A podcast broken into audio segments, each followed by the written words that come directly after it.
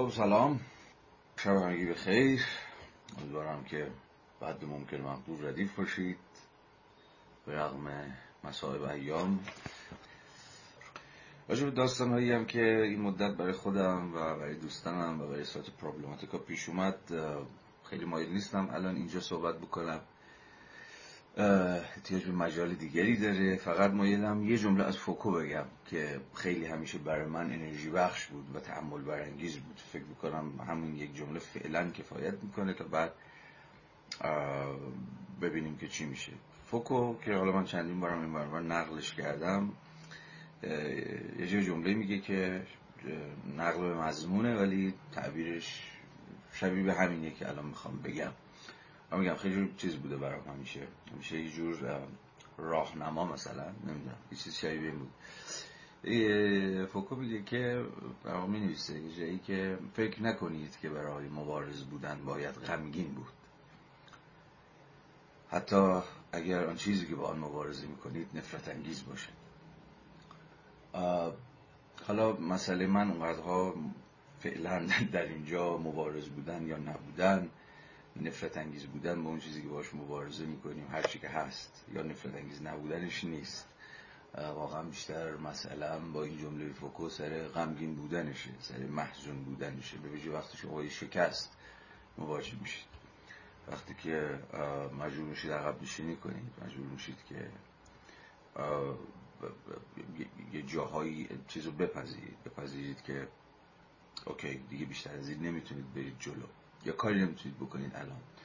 یه جور حس حتی استیصال بهتون دست میده.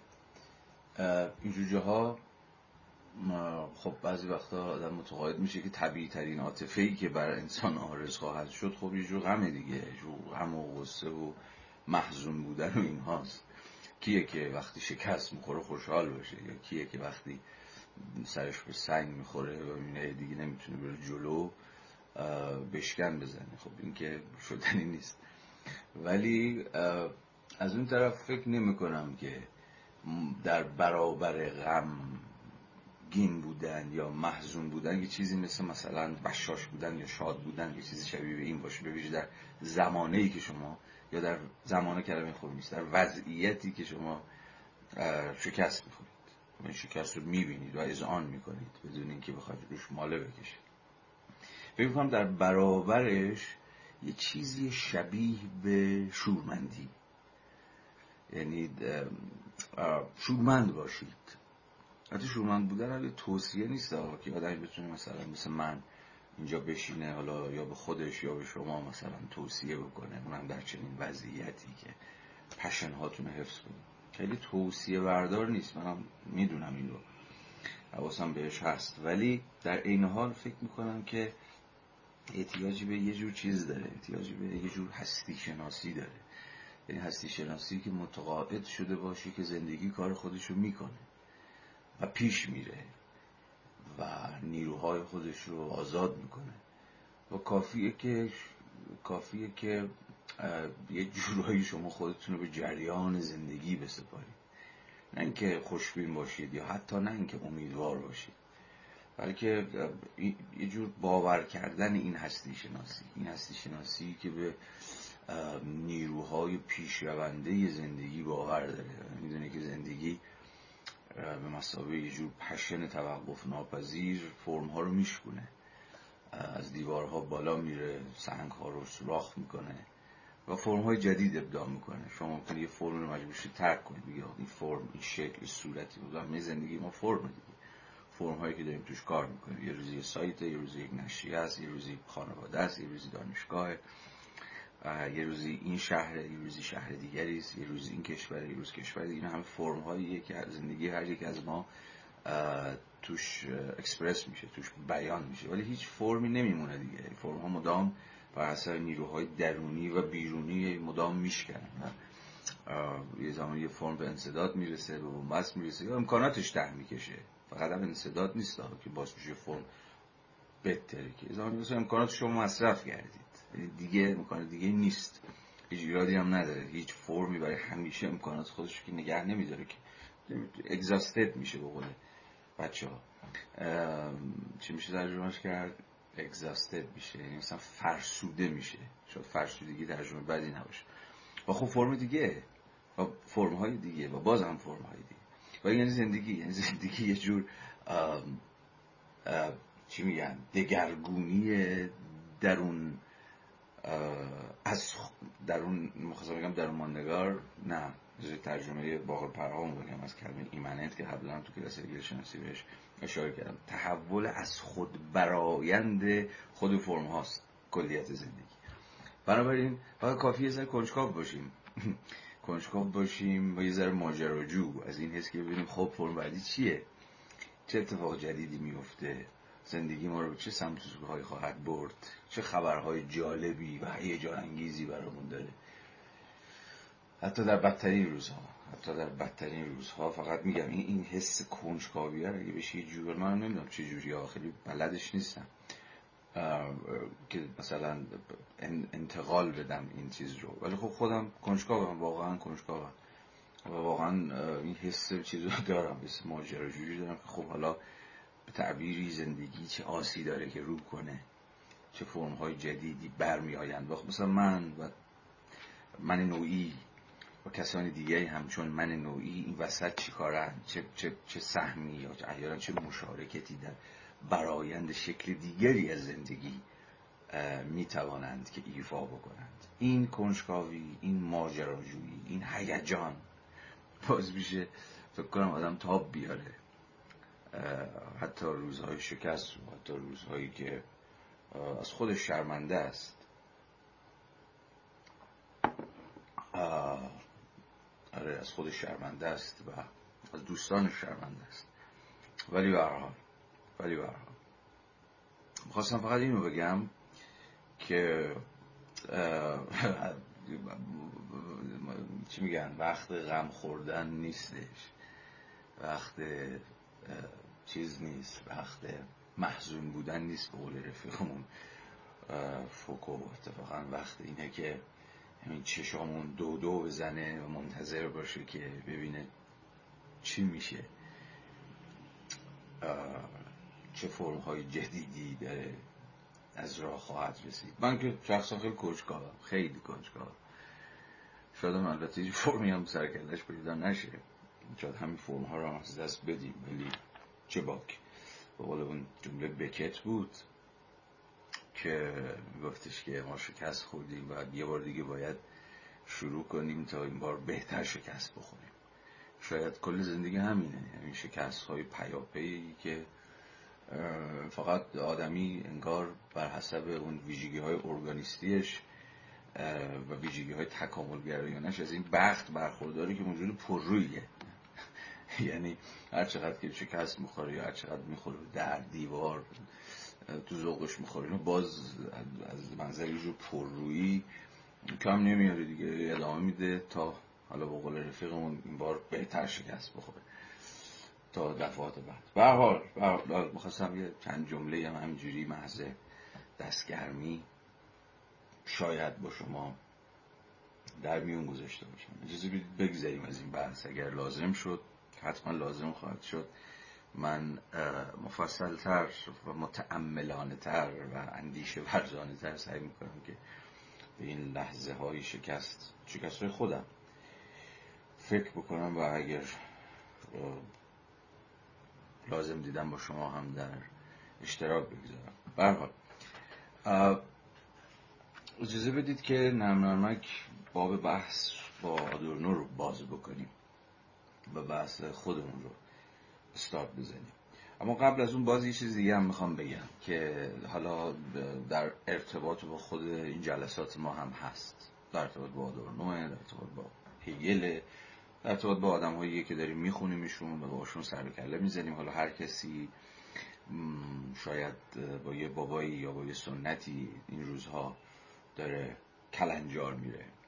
اگر با این جلسات همراه باشید خب احتمالا آدورنو هگل کم و بیش ذهنتون رو به خودش مشغول کرده و احتمالا در زندگی شخصی خودتون چیزهای دیگه هم دارید می‌خونید دیگه. من داشتم دوباره به این پرسش فکر می‌کردم و این پرسش به نظرم بسیار بسیار جدی که حین مواجهه و حین خواندن مثلا ایکس یا مثلا ایگرک هر کی که می‌خواد باشه. چه یک فیگور فلسفی جامعه شناختی سیاسی یا یک نظریه یا یک سنت فکری یا هر چیزی شبیه واقعا اون پرسش اصلی چی باید باشه؟ اون پرسش محوری و تعیین کننده چی باید باشه تا بتونه یه ذره جهت بده به خواندنهای ما. این خوندنهای ما رو باری به هر جهت نکنه که حالا یه کتابی افتاد دستم خوندمش دیگه یا اسم یه بابای روی جای شنیدم یا نشستم دیدم ای مثلا اینم جالبه اینم بامزه است. یا همین تو اینستا میچرخیدم یا زدم رو live فلانی دیدم اه داره راجع فلان که حرف می‌زنه. و نشستم و گوش کردم و چند جلسه هم ادامه دادم البته خیلی هیجان انگیزه اینا خیلی بامزه است اینا خیلی خوبه. من شخصا هیچ وقت با این مشکلی که نداشتم هیچ بلکه اتفاقا فضای اینستاگرام رو هم از روزی که احساس کردم فضایی که می, می طلبه یا جوره با اون کاری که من می‌خوام بکنم که پیش به همین فکر می‌کردم و بارها هم گفتم که اصلا خود این ماهیت تصادفی بودن مواجهات اتفاقا خیلی می‌تونه از اون اتوریته که فیگورها فیلسوف ها جامعه شناس ها سنت های فکری دارن یه ذره بکاهه و همین حتی public تر بکنه دانش رو. اما این منکر این پرسش جدی نیست که حین مواجهه با فلان یا بهمان متفکر چه پرسش محوری احتمالا به ما کمک خواهد کرد که حین این مواجهه مدام پرسش های زنده تر بپرسیم. به نظرم رسید که این پرسش پرسشی شبیه به این که این ایده این مفهوم این نظریه این فیگور این کتاب چه توانهایی به من میده دلی پرسش به نظرم یه جورایی بر سر توانه یا بر سر قدرت یا بذارید بگم بر سر امکان قبلا هم جست گریخته این رو گفته بودم ولی امشب چون تقریبا کل امروز داشتم بهش فکر می‌کردم دوباره می‌خوام با شما در میون بذارم. و اون اینه که هی مواجه با آدورنو مثلا همین کتاب سوالی که هی مدام باید از خودمون بپرسیم من از خودم بپرسم و طبعا از شما و شما هم خودتون مدام از خودتون اینه که خب با آدورنو چه امکانهایی پیدا می‌کنیم؟ تفکر ما با آدورنو چه توانهایی پیدا می‌کنه؟ چه قدرت هایی پیدا می‌کنه؟ به چه پرسش هایی می‌تواند بیاندیشد که پیش از این نمی‌توانست بیاندیشد؟ چه کارهایی می‌تونه بکنه؟ تفکر دارم میگم. مثلا حین مواجهه با پیدارشناسی روح هگل که تا دیروز نمی‌تونست اون کارها رو بکنه نمی‌تونست اون سوالها رو بپرسه نمی‌تونست به این موضوعات به این مسئله ها فکر بکنه. و به این معنا چقدر تفکر حین این مواجهه حین مواجهه با این متنها چقدر داره قوی تر میشه چقدر داره حی و حاضرتر میشه شادابتر میشه شورمندتر میشه. نه؟ به نظرم این خیلی راهنمای خوبیه. به این اعتبار اگر یه متفکر داره شما رو یا کتاب اصلا داره مثلا باش دارید سرکله می‌زنید و متقاعد شدید که بابا این اصلا چیزی به شما نمیده. یعنی امکانی برای شما آزاد نکرده تا الان. نه? مسئله جدیدی که فکرتون و ذکرتون و خاطرتون رو در خواب و در بیداری مشوش بکنه بهتون دست نداده. احساس کنید که بدتر این مثل یه کتاب یه متفکر سنت فکری در شما رو خمودتر و بیحسلتر و گیجتر و و عرض به حضور شما که ضعیفتر می‌کنه. دیگه هر کسی خودش می‌تونه تشخیص بده. خب این به نظر من خیلی سیگنال روشنیه که خب این کتاب رو بذارید کنار.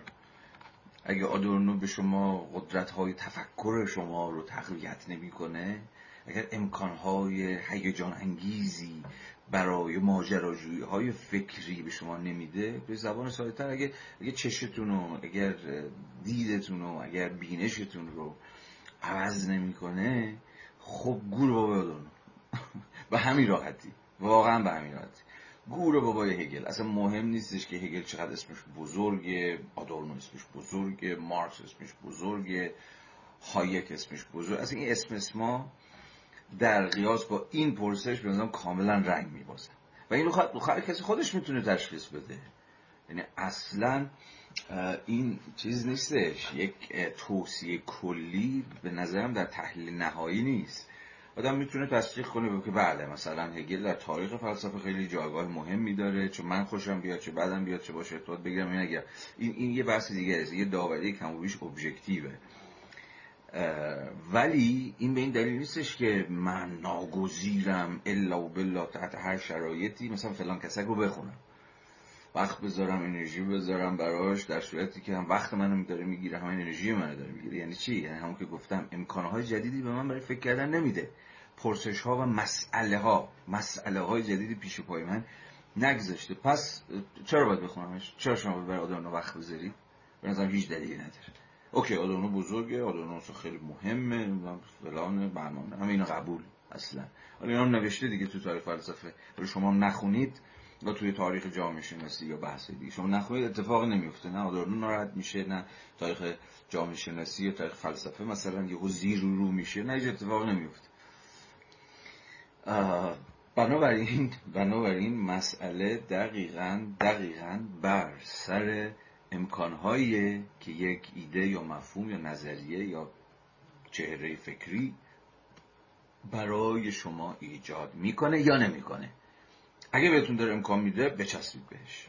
هر چقدر سخته هر چقدر دشواره هر چقدر نفسگیره هر چقدر اوه باید براش وقت بذارید. خب وقت بذارید. چه باک. ولی نه. اگه امکانی نداره براتون با دلی آرام. با قلبی مطمئن کتابو ببندید لایو لایو قطع بکنید و برید دنبال زندگیتون. برید دنبال چیزهای دیگه. کتاب های دیگه نظری های دیگه مفاهیم دیگه. خیلی هم بیشتر به تو خوش میگذره. خیلی هم بیشتر حال می‌کنید و خیلی هم بیشتر تکلیفتون با خودتون دست کم. روشن میشه که خب حالا چیکار باید بکنم و چیکار نباید بکنم. پس لطفا باری دیگر و باری دیگر و باری دیگر. دیگه اینقدر گفتم خودم هم حوصله‌ام سر رفت می‌دونم شما تو سر. گندگی اسمها گولتون نزنه. همین تموم شد رفت. اون پرسش رو همواره از خودتون بپرسید چون منم دارم می‌پرسم. منم مطمئن باشید اگر یه روزی متقاعد بشم که دیگه هگل داره حوصله‌مو سر می‌بره دیگه افق جدیدی پیش روی من باز نمی‌کنه. همین کتاب معظم پیداشناسی رو که نمی‌دونم هم بزرگترین و مهمترین کتاب مثلا فلسفیه. حالا از این دریوری ها و چیزای تبلیغاتی هم زیاده دیگه. یا به هر حال نمیشه نادیدش که اصلا شما فلسفه بخونید گل نکنید از این حرفا. ولی منم یه روزی متقاعد بشم که نه دیگه تموم شد. این آدم دیگه داره همین چات امکانی هم که من برای فکر کردن دارم داره از من می‌گیره.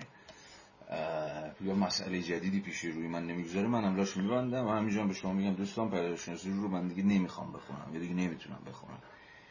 یا آدورنو یا هر بابای دیگری اگر یک روزی متقاعد شدم این کار خواهم کرد. ولی چه کنم که به هر حال چه که به من مربوط میشه هنوز من دارم من شخصا در حین گفتگو هیجان انگیزی هم با آدورنو و با هگل دست این دوتایی که این روزا دارم همراه با شما میخونمشون بنابراین ادامه میدم. والا شما هم که اونور احتمالا نشستید یا بایستادید یا شاید هم دراز کشیدید یا در هر حالت دیگری هستید خودتون. ولی باید جواب این پرسش رو بدید. من نمی‌تونم جواب بدم. خب. بگذاریم. این هم نکته بود که می‌خواستم باهاتون حتما در میون بذارم چون احساس کردم باز لازمه. خب حالا دیگه بریم سراغ خود تدی. این بابا در درس گفتار چهارم چون که گفتم می‌خوام بحثم با درس گفتار چهارم شروع کنم یه پرسش خیلی ساده و در این حال پرسش خیلی نفسگیر می‌پرسه که یه جوری کل جامعه شناسیه. جامعه چیست؟ یا مفهومی که ظاهرا خیلی بدیهیه و خیلی روشنه. خب جامعه دیگه جامعه زندگی اجتماعی آدم ها مثلا میشه جامعه جامعه میشه با دست اشاره کرد که اینجا جامعه است یا این جامعه است یا آن جامعه است و واقعا یه درک روشن و بدیهی و شفاف داریم از مفهوم جامعه؟ جامعه شناسی آیا اصلا بدون اینکه فهمی از جامعه به دست میده ممکن میشه یا نه؟ و هزار یک پرسش دیگه شبیه این. بنابراین ما با یه مفهوم خیلی سهل و ممتنه سر کار داریم. سهل و ممتنه ترین مفهومی که تو جامعه شناسی باید سر کار داریم خود مفهوم جامعه است. به نظر می‌رسه می‌دونیم چیه. تو هی هر روز هم داریم به کارش می‌بریم اصلا داریم هی باش کار می‌کنیم هی تو جامعه شناسی جامعه شناسی هم هی صحبت سر جامعه است. ولی یهو حین مواجهه با اینکه خب حالا بگو ببینم جامعه چیست ممکنه گیری پاش کنیم. ممکنه یهو به تتپته بیفتیم. و خیلی برامون روشن نباشه خب حالا این جامعه رو چجوری اصلا باید تعریف کرد. آیا اصلا چیزی به نام جامعه وجود داره؟ به مسابقه یک پدیده متعین اشاره پذیر و تعریف کردنی. یا نه؟ مثلا ما پیچ و های بسیار دیگری داریم. حین مواجهه با مفهوم جامعه. خب روشنه که قصه از چه قراره. ولی خب به رغم این دوستمون آدورنو می‌خواد اصرار بکنه بر سر اینکه بله می‌شود صورت بندی که لزوما همون تعریف نیست از مفهوم جامعه اما به دست داد. چون به حال مفهوم جامعه شناسی باید با خود جامعه شناسی باید با خود مفهوم جامعه کار بکنه و به این معنی نمیتونیش تصوری ازش نداشته باشی. صرفا به تصورات اولیه کامنسنسی یعنی اون فهم متعارف و روزمره که ما داریم بسنده بکنه. نه باید سطح دیگری از صورتبندی دقیقتر از مفهوم جامعه رو پیش گذاشت. خب دوستمون یه تعریف خیلی دم دستی و ابتدایی اما هر چقدر که بریم جلوتر پیچیده تر و چند تر از جامعه به دست میده و ما می‌خوایم در این جلسه با همین مفهوم جامعه یه ذره کار کنیم. یه ذره باش بازی بازی کنیم. یه ذره باش کلنجار بریم ببینیم که این مفهوم چقدر به دردمون می‌خوره. یا چه افقهایی میگشاید و توجه ما رو احیانا به چه پرسشهایی جلب بکنه خب خیلی ساده. آدرانو در همون درس گفتار چهارم. که امیدوارم نگاه حککی هم شده بهش انداخته باشید. مثلا در صفحه 49 جامعه رو به مسابه روابط متقابل کارکردی تعریف می‌کنه. همین داشته باشید. همین صورت بندی اسلش تعریف سه کلمه ای رو. یه ذره مبارش با این مفهوم الان کار داریم. و یه ذره راجبش حرف خواهیم زد. روابط متقابل کارکردی یا می‌تونیم بگیم مجموعه روابط متقابل کارکردی در واقع جامعه رو صورت بندی می‌کنه. به این اعتبار آدورنو در تعریفی که یا صورت بندی که از جامعه دست میده و من هر چقدر بریم جلوتر بیشتر بازش می‌کنم بیشتر ابعادش رو سعی می‌کنم به شما نشون بدم به توجه شما رو به زیر لایه هاش جلب بکنم. در نهایت حرفش ساده است. میگه جامعه در واقع رابطه است. به این معنا جامعه یک انتتی به معنای یک موجود یا یک هستار یک, یک هستار یا یک پدیده صلب و ثابتی جامعه که آنجاست وجود نداره. در واقع جامعه دینامیزم روابط متقابلی است صد البته میان افراد که حالا می‌تونه در ادامه بیشتر بحث می‌کنیم اما می‌تونه سطوح انتزاعی گوناگونی داشته باشه. خود این در واقع روابط متقابل میان فردی dynamic که جنبه کارکردی دارن یعنی functional این روابط هر رابطه ای که ما برقرار می‌کنیم یه function ی داره دیگه.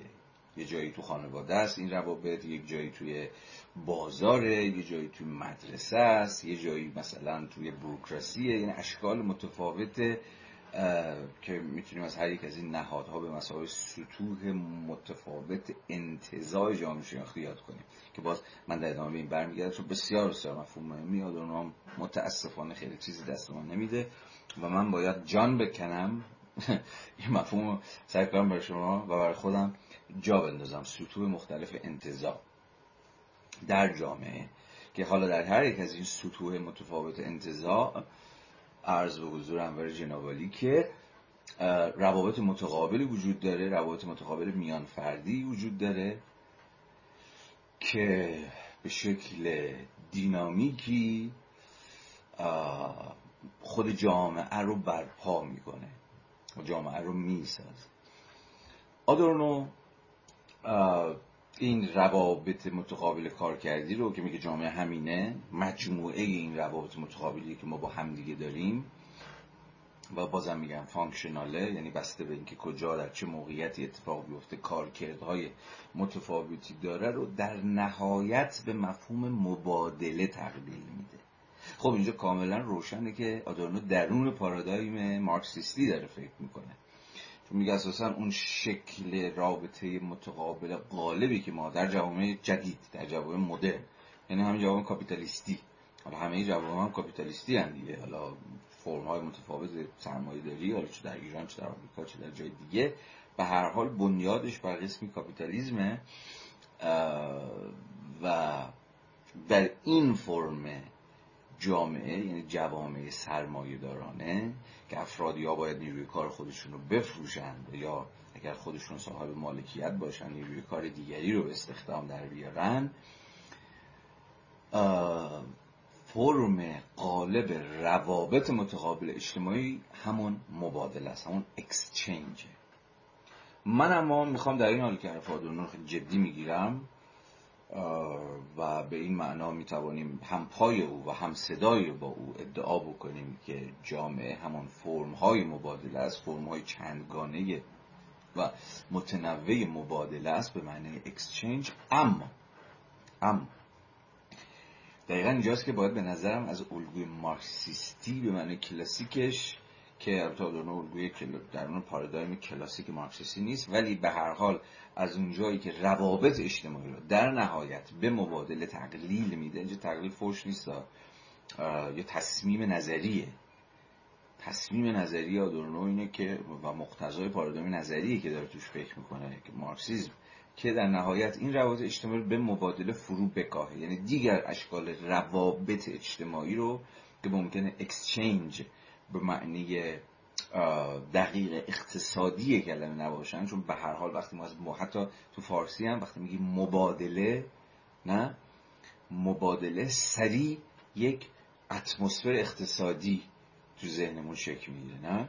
انگار مبادله مثلا یه جور مبادله کالا هاست مبادله مبادله حالا اگه بخوام به زبان مارکسی حرف بزنیم مبادله چیزهای هم ارز اکویولنت فنومناست پدیده های هم ارز شما یه چیزی می‌دید و هم ارزش رو اکویولنتش رو هم ارزش هم ارزشش رو در جامعه سرمایه داری. دست کم فرض اینه که دریافت می‌کنید. یعنی هم ارزها با هم دیگه مبادله میشن. و به این معنا بنیاد جامعه یا اون چیزی که اصلا جامعه رو برپا می‌کنه اشکال متفاوتی از خود مبادله است. به معنای اقتصادی کلمه. این حرف البته درون پارادایم مارکسیستی چون گفتم اصلا بیراه نیست. یعنی کل تاکید مارکس و مارکسی ها همینه که می‌خوان نشون بدن که ببین کل این که اصلا جامعه جامعه است مبتنی بر همین فرم های مبادلاتیه و افراد از مجرای این مبادله ها هست که با هم ارتباط برقرار می‌کنن. وارد اشکالی از اسوسییشن میشن. با هم بودن وارد فرم های متنوعی از اسوسییشن یا با هم بودن میشن. که شرطش هم چیه؟ یا در واقع هم شرطشه هم پیش شرطشه و هم نتیجهشه. شرطش چیه؟ شرط خود این جامعه به مسابه کسرتی از فرمهای مبادلاتی که افراد رو بگونه متقابل در نسبت با هم دیگه قرار میده هم شرطش و هم نتیجهش چیه؟ تقسیم کار. ما در اون جامعه زندگی می‌کنیم که اشکال بسیار پیچیده‌ای و اشکال در واقع در هم تنیده ای از تقسیم کار رو داره تجربه می‌کنه. و همه ما می‌دونیم همه ما می‌دونیم. دست کم از آدم اسمیت به بعد که شاید اولین کسی بود که صورت بندی دقیقی از تقسیم کار و اهمیت تقسیم کار در برپایی یک جامعه تجاری یعنی همون جامعه سرمایه‌داری به دست داد دست کم از آدم اسمیت به بعد یعنی قبل از مارکس. می‌دونیم که بنیاد این جامعه سرمایه داری بر همین تقسیم کاره.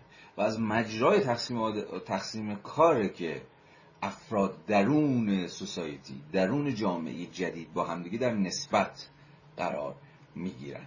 تقسیم کار کارکردی به این معنا کاملا دوگانه داره. یعنی هم افراد از هم جدا می‌کنه از مجرای تمایزی که ایجاد میشه دیگه نه؟ تقسیم کار باعث میشه با تمایز ایجاد می‌کنه. شما تو یه کار تخصص داری شما یه کار بلدی اون یه کار بلده این این کار هست یکی دیگه یه کارهای دیگه است این, این هی فرایند تقسیم کار پس تمایز داره ایجاد می‌کنه و به یک معنا داره افراد رو از هم جدا می‌کنه و به این معنا داره فرایند یک جور انتزاع اجتماعی رو پیش می‌بره. آدم ها از هم جدا به واسطه تقسیم کار. ولی در این حال ولی در این حال بنیاد خود تقسیم کار دیالکتیکیه. یعنی فقط جدا سازنده و متمایز کننده نیست بلکه همزمان دقیقا به دلیل تمایزی که ایجاد می‌کنه آدم ها رو با هم دیگه حالا آدم ها که افراد افراد با هم دیگه در نسبت قرار میده. افراد رو به هم دیگه نیازمند می‌کنه. نه؟ پس به شکل دیالکتیکی فرایند تقسیم کار هم تمایز ایجاد می‌کنه. حالا با جلوتر من بهش باز خواهم گشت.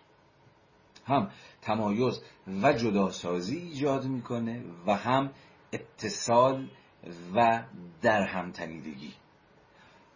به این اعتبار پیچیده ترین سازوکار اجتماعی دست کم درون جوامع جدیدی که مبتنی بر تقسیم کارهای کاپیتالیستی هستند خود همین تقسیم کاره. یعنی بنیاد زندگی اجتماعی رو داره سازمان میده. نه؟ هم تفرد به یه زبان دیگه. هم تفرد ایجاد می‌کنه تقسیم کار هم قسمی از در تنیدگی رو. یا ابایی ندارم اگر از این کلمه همکاری حتی استفاده کنم. حالا ابایی ندارم الان که خیلی دارم شجاعت می‌کنم ولی به حال در اون پارادایم مارکسیستی تقسیم کار با همکاری یه ذره با هم دیگه متعارضن دیگه. ولی به هر صورت حالا اینو بذاریم کنار پس ادعا اینه. تقسیم کار هم تفرد ایجاد می‌کنه هم همکاری ایجاد می‌کنه.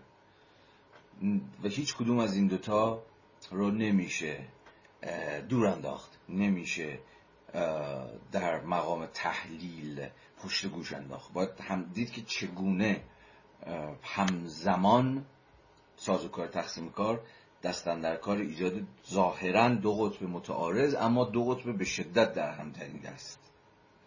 جداسازی و اتصال تفرد و همیاری و هر چیز دیگه شیبه این. پس پس به این اعتبار عجیب نیست. اگر آدورنو نیز در ادامه این سنتی که به یه معنای از آدم اسمیت البته شروع میشه در مارکس شاید به اوج خودش می‌رسه در سنت مارکسی هم اهمیت عمده ای داره جامعه رو بر اساس خود مفهوم مبادله توضیح میده.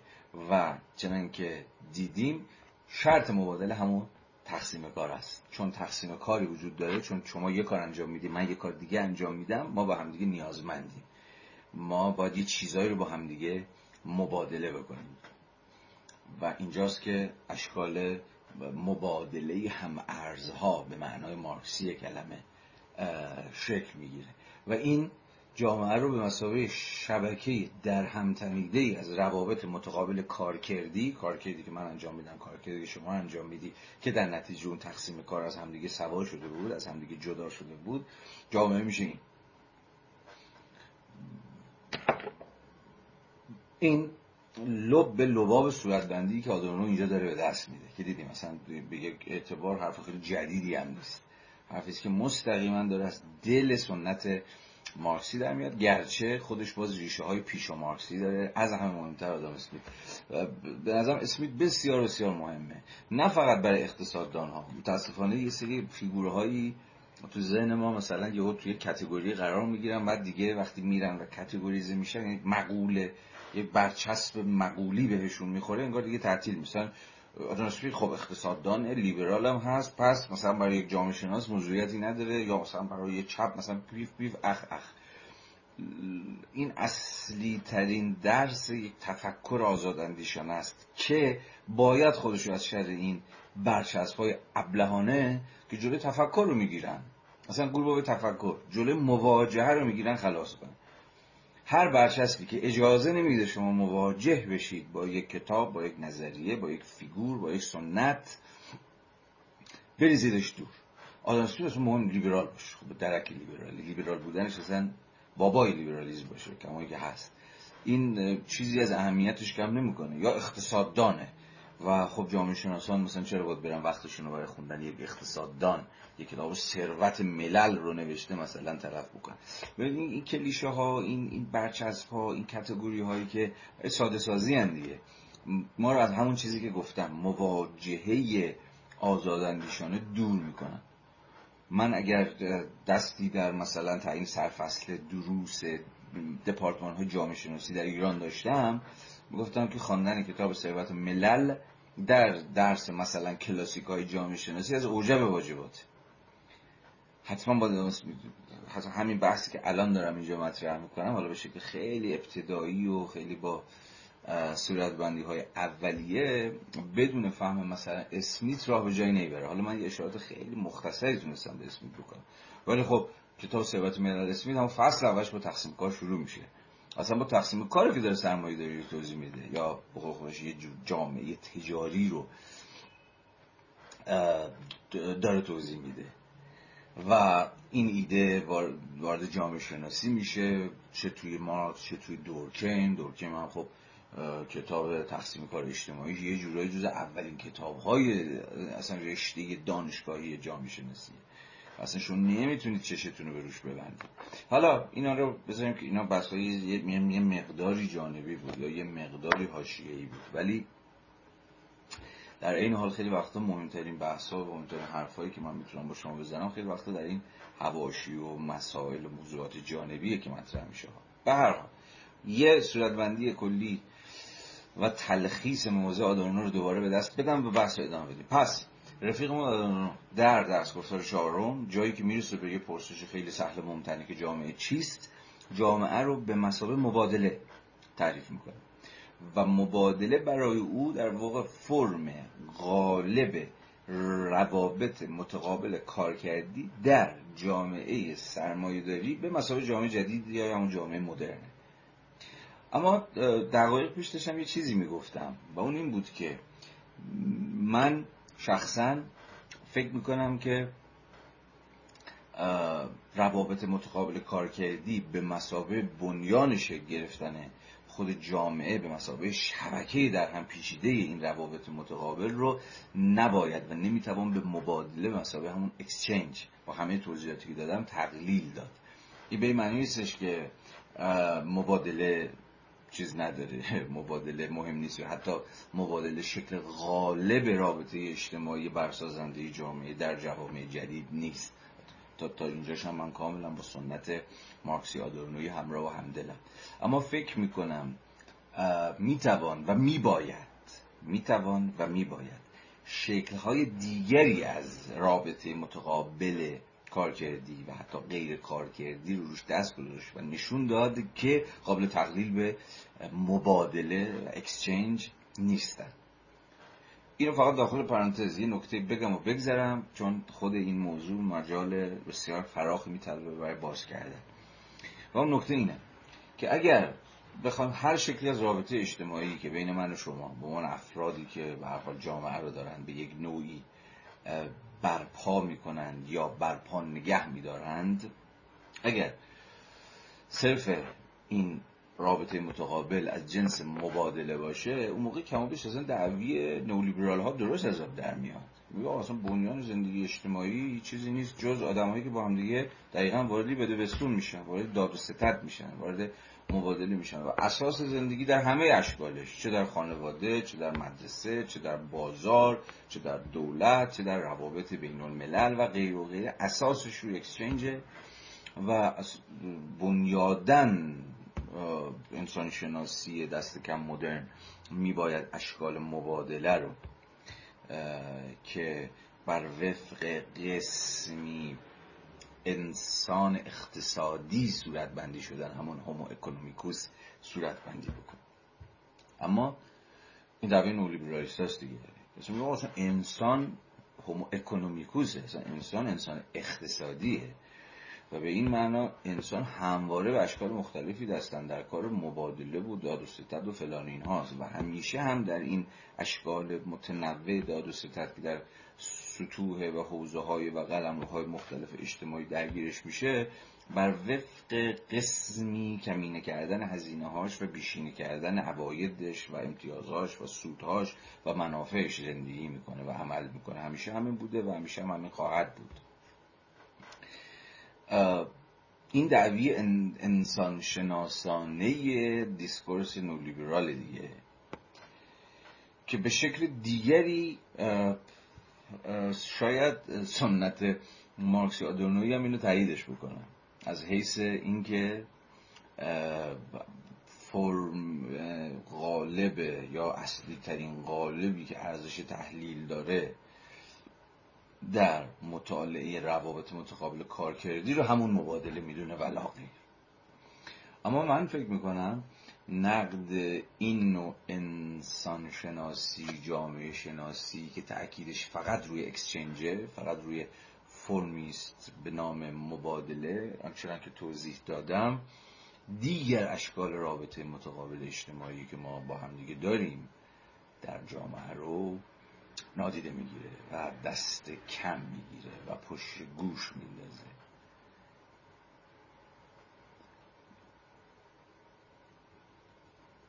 بیشتر از این نمی‌خوام روی این بحث وایسم. چون خیلی بحث توپولیه و مثلا من رو کلا از آدورنو و مادورنو و اصلا کتاب و اینا دور می‌کنه.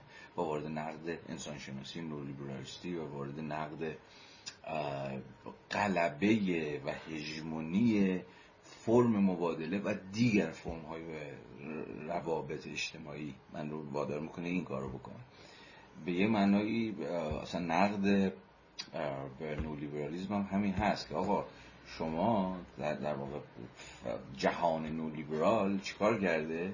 منطقه حاکم بر مبادله ها و داد و ستت های تجاری و منطقه اون حاکم کرد بر همه روابط اجتماعی ما. یعنی تو خانواده هم داستان یه جور روابط غالب هم یه جور از جنس روابط اکسچنج مبادلاتیه که مثلا می‌کنه اسمشو بذارن کالایی شدن یا پولی شدن یا هر چیزی شبیه این. خب با این نقد آشنایید دیگه. که نقد همینه که آقا جامعه سرمایه داری یه متأخر نولیبرال چیکار کرده؟ فرم اکسچنج رو.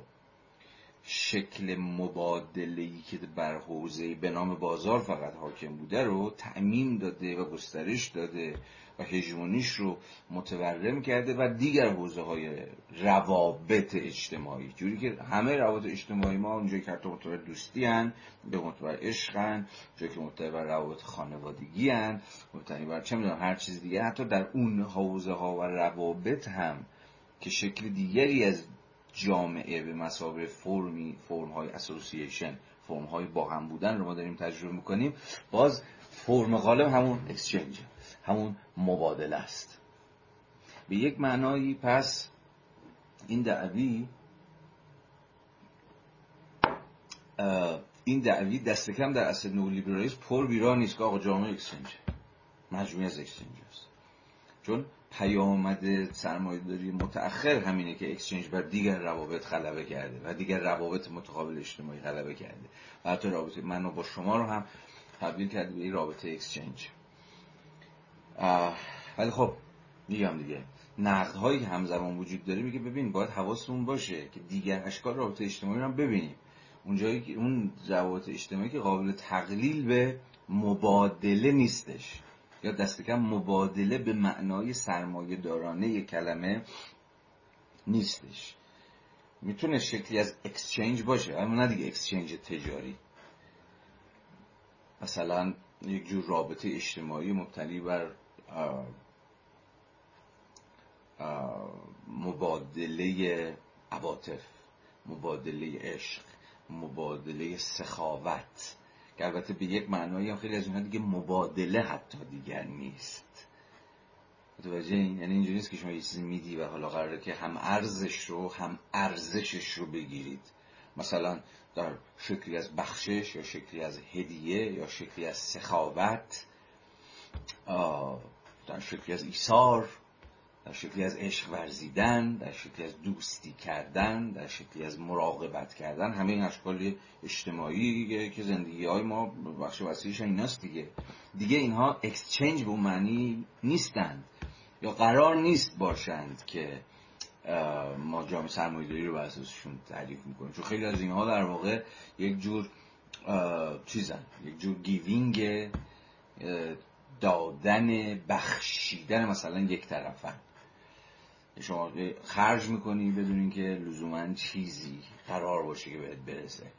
مهر میورزی بدون اینکه لزوما مهری دریافت بکنی. سخاوت یک به خرج میدی بدون اینکه لزوما. حالا حالا شکل های دیگه ای از روابط اجتماعی که جامعه رو برپا می‌کنن. ولی دست کم دست کم دست کم قابل فروکاست به مفهوم اکسچنج به مسابه داد و ستت هم ارزها نیستن. یعنی روابط مبتنی بر برابری سوری براشون حاکم نیست. چون باز فرض مبادله اینه دیگه که بر مبادله باید یه جور برابری سوری حاکم باشه. یعنی کسی که میده با کسی که می‌گیره سر هیچ کنون از طرفی نباید کلا بده. یکی بیشتر بده یکی کمتر بگیره. این فرض جامعه سرمایه داریه. ولی دست کم مارکس نشون داد که خب خود این یه کلک دیگه. یه کلک خیلی گنده است. مثلا در رابطه در مبادله بین کارگر کارفرما اصلا اینجوری نیستش که کارگر آنچه که میده یعنی خرج می‌کنه یعنی نیروی کارش رو به تمام ارزشش رو به تمام در قالب مثلا دست موز دریافت بکنه. ولی فرض جامعه سرمایه داریم که آقا شما هم که کار کردی و هم از هم دستمزد دریافت می‌کنی. ولی فهم مارکس این بود که چیزی به نام استثمار وجود داره که یک خودش باز یک فرم اجتماعیه یک صورت اجتماعیه که البته چیزم نیست کامل فکت نیست. یعنی نمی شود نشانش داد به تعبیری. یعنی به این معنا یک خودش مفهوم انتظاییه و اینجاست که نیاز به نظریه داره. نظریه است که می‌تونه از مجرای سازوکارهای انتظا خود فرایندهای انتظایی حاکم بر جامعه رو افشا بکنه یا نشون بده.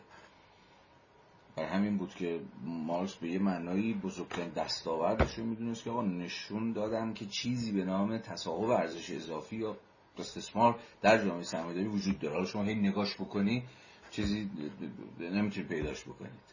یا تو قوانین بگردید به یک معنایی یا به معنای پیشفرض هایی که بر خود اقتصاد سرمایه داری وجود داره نمی‌تونید بفهمید استثماری در کاره.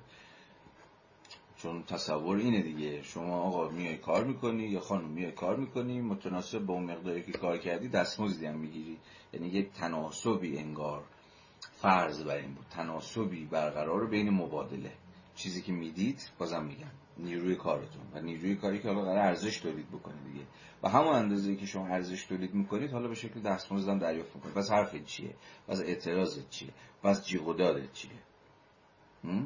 اما اهمیت مارکس اگر اهمیتی داشته باشه که به نظر ما اهمیت داره اینه که دقیقا نشون داد فراسوی این رابطه سوری و ظاهرا برابرانه و خیلی هم حقوقی که دو طرف هم باز ظاهرا خیلی آزادانه وارد رابطه قراردادی با هم دیگه شدن یه چیزی وجود داره چیزی که اتفاقا به یه معنای پنهانه و به یه معنای فقط از مجرد فرند انتظاع قابل درک و دریافته به نام استثمار. یعنی که, که،, چیه تو صورت بندی مارکسی؟ خیلی سادهش میشه این که شما در یک رابطه یا به تعبیری در یک مبادله هم ارز نیستید. در یک رابطه برابرانه نیستید مثلا کارگر و کارفرما. باز این یعنی چی؟ یعنی شما چیزی کمتر از ارزشی که دارید حین فرایند کار برای دیگری تولید می‌کنید یعنی چیزی کمتر از آن چیزی که دارید به دیگری می‌دهید از مجرای مصرف نیروی کارتون دارید در شکل دستمزد در دریافت می‌کنید. این دست کم ادعای مارکس بود. حالا سر اینکه این حرفش وارد یا وارد نیست یا چه نقدایی بهش هست یا نیست الان من نمی‌خوام باز کنم چون کلاس مثلا نظری ارزش اضافی یا نظری استثمار یا نقد سیاسی مارکسی نیست. فقط در همین حد می‌خوام بهش اشاره کنم و نه بیشتر. اگر براتون جالبه مثلا فایل های مربوط به خواندن کاپیتال رو اگر گوش بکنید اونجا خب من به تفصیل تا جایی که تونستم سعی کردم این قضیه توضیح بدم. اما بنیاد حرف مارکس که در واقع سنت بزن به خود آدورنو سنت دیالکتیکی نظریه جامعه شناختی است اینه که در مبادله اجتماعی که بنیان خود جامعه رو برپا می‌کنه و جامعه چیزی نیست جز فرمهای متکثری از مبادله چون که در پیش داشتم می‌گفتم شکلهایی از رابطه اجتماعی وجود داره که بنیادا نابرابران است. یعنی مبتنی بر استثماره. و این خود جامعه شناسی رو اگر جامعه شناسی قرار باشه مطالعه فرم های مبادله باشه بنا به تعریفی که خود آدانو از جامعه به دست داد اون موقع بناگزیر اسنشیالی اساسا و ذاتا تبدیل می‌کنه به یه جور چی؟ نظری انتقادی جامعه. چون خود فرم های مبادله ای که حالا جامعه شناسی باید مطالعهشون بکنه خود این فرم های مبادله برخلاف پیشورز برخلاف ادعا فرم های مبادله برابرانه و هم ارزانه نیستند. و اینجاست که خود مفهوم کریتیک یا خود مفهوم نقد میشه ذاتی یا معلفه ضروری خود نظریه جامعه شناختی. به این معنایی که من داشتم خدمت شما توضیح می‌دادم خب چون که ارز کردم میریم سراغ دستگفتار پنجم. بازم اشاره بکنم که من خودم رو موظف به این که تابق نعل به نعل حرفای آدورنو رو برای شما بازگو بکنم یا تکرار بکنم نمی‌دونم. بلکه سعی می‌کنم دفعات قبل هم گفتم خدمتتون آدورنو برامون یه جوری نقطه عظیمت باشه. برامون حکم یک جور پرسش آفرین رو ایجاد بکنه. بازی بکنه. یعنی پرسش هایی در اختیار ما قرار بده مسئله هایی پیش روی ما پهن بکنه که حالا ما خودمون بتونیم که کم و بیش مستقلن. اما البته در گفتگوی با آنچه که آدورنو گفته است بحث رو پیش ببریم بنابراین خیلی از اون چیزهایی که من گفتم لزوما با رجوع به کتاب یافتنی نیست. یعنی چیزهایی گفتم بیشتر از آدورنو چیزهایی گفتم کمتر از آدورنو. ولی به هر صورت آدورنو این وسط مسط ها هست و یه جور به تعبیری میانجی ناپدید شونده است در این بحثایی که من دارم خدمت شما عرضه می‌کنم. یه جور موتور محرک دیگه. چون گفتم آدورنو خیلی از بحثاش رو اون وسط مسطا ول می‌کنه خیلی رو بست نمیده خیلی رو بیش از حد بست میده. خیلی چیزهایی که میگه دست کم به نظر من اونقدرها واجد موضوعیت نیست. پس حواستون باشه که من خیلی دارم مداخله می‌کنم و دستکاری می‌کنم بحث آدورنو رو. پیش رو پس می‌کنم دوباره صورت بندی می‌کنم. در مسیرهایی پیش می‌برم که احیانا مد نظر آدورنو نبوده است یا هر چیزی شبیه بنابراین خیلی جلسات شنبه ما متفاوت از جلساتی که مثلا سه شنبه من در خدمتتون هستم که پیداشناسی روح رو می‌خونیم و می‌بینید دیگه اگر دنبال کرده باشید من سعی می‌کنم حتی امکان به خود خود متن وفادار باشم. یعنی متن رو بخونیم تقریبا خط به خط تقریبا کلمه به کلمه و هی سعی کنیم که باز بکنیم اون صورت بندی که مثلا مد نظر هگل. ولی در آدورنو این شکلی نیست. خیلی جلسات آزادتره و فارغ البالتره و من شخصا تمام سعی می‌کنم که تا جایی که شده نیست اتفاقا دست خودم رو باز کنم که بتونیم به شکلهای متفاوت تری از آدورنو فکر کنیم. اما کم و بیش همچنان در خطوطی باشیم که یا دست کم در اون اتمسفری باشیم که اتمو... یا فضای مسئله باشیم که آدورنو ترک کرد خب اینو هم گفتم شاید بد نباشه بهتون دوباره یادآوری کنم که اگر کتاب در دستتون و کتاب می‌خونید و به بحثای من رجوع می‌کنید و این بین یه جور شکاف یا فاصله احساس کردید دست کم روشن باشه که قصه از چقدر خیلی خوب. ادامه بحث. آدم رو در دست گفتار پنجم دوباره برمیگرده به پرسش جامعه چیست. و دوباره سعی می‌کنه به این پرسش پاسخ بده اما این بار های دیگری بر موضوع بیاندازه و زوایای دیگری رو باز بکنه و چشماندازهای دیگری رو پیش بکشه برای فهم همین قصه چیستی جامعه. من هم سعی می‌کنم تا جایی که شده نیست این بحث رو همگام با آدورنو اما باز میگم متفاوت از صورت بندی که او به دست میده خدمتون باشم. خب یه بار دیگه بپرسیم. حالا جامعه چیست؟ آدم رو پای دورکیم رو می‌کشه وسط. دورکیم اتمالا اسمش رو شنیدید دیگه جامعه شناس فرانسوی و یه جوری پدر جامعه مدرن که من کتاب قواعد روش جامعه شناسیش رو که به یه معنایی سنگ بنای جامعه شناسی رو گذاشته نه فقط از حیث روش شناسی بلکه از حیث اصلا خود فلسفه جامعه شناسی. چون اونجا واقعا کتاب به رغم اینکه می‌خواد با خود فلسفه و اینجور چیزها مرز بکشه کتاب دورکیم دارم میگه اما مبتنی بر یک سری بن‌انگاره های فلسفی و متافیزیکی هم هست. حالا اون کتاب رو هم اتفاقا همینجا در live اینستاگرام اولین کتابی بود که خوندم دو سال پیش که فایلش هم هست و می‌تونید گوش بکنید. خیلی به تفصیل و در جزئیات سعی کردم. کتاب بسیار بسیار مهمه. قواعد روش جامعه‌شناسی دورکیم رو با شما بخوانم. نمی‌دونم حالا اگه من گوش کردید یا کتاب خوندید یا نه ولی اون قدری که لازمه باز, باز من یه اشاراتی بهش خواهم کرد چون خیلی برای این بحث ما ضروریه و خیلی مهمه چون آدورنو تا حدی بحثش رو با دورکیم پیش می‌بره ولی خب نمیره تو شکم دورکیم دیگه. فقط یه اشارات کوتاهی می‌کنه و بحث خودش می‌بره. خب اگر دورکیم میپرسیدید که عنوان یه نقطه آغازی برای جامعه شناسی جامعه چیست؟ به شما میگفتش که جامعه همون سوشال فکت هاست. واقعیت های اجتماعی. فهمی که دورکیم از جامعه داشت که آدونو تعریفش رو میاره و سعی می‌کنه که واسازیش کنه و نقدش بکنه تعریف دورکیمی رو خیلی دست و غذا با صورتبندی که تو خود چپا خود مارکسیستا و حتی یه جای خود آدورنو از مفهوم مثل طبیعت ثانوی یا از مفهوم مثل جامعه شیواره و چیزهای شبیه به این مراد می‌کنن نزدیکه. و این خیلی بحث رو جذاب می‌کنه. حالا من همین مفاهیم باید براتون توضیح بدم.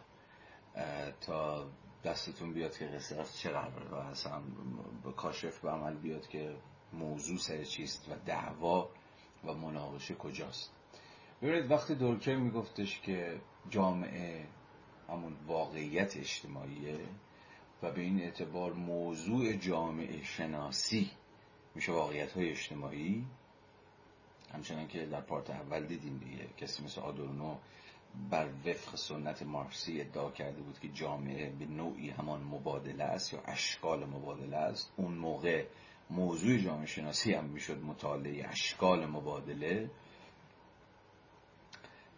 تو دورکیم هم همینه. یعنی تعریفش از جامعه در واقع صورتبندیش از موضوع خود جامعه شناسی هم هست.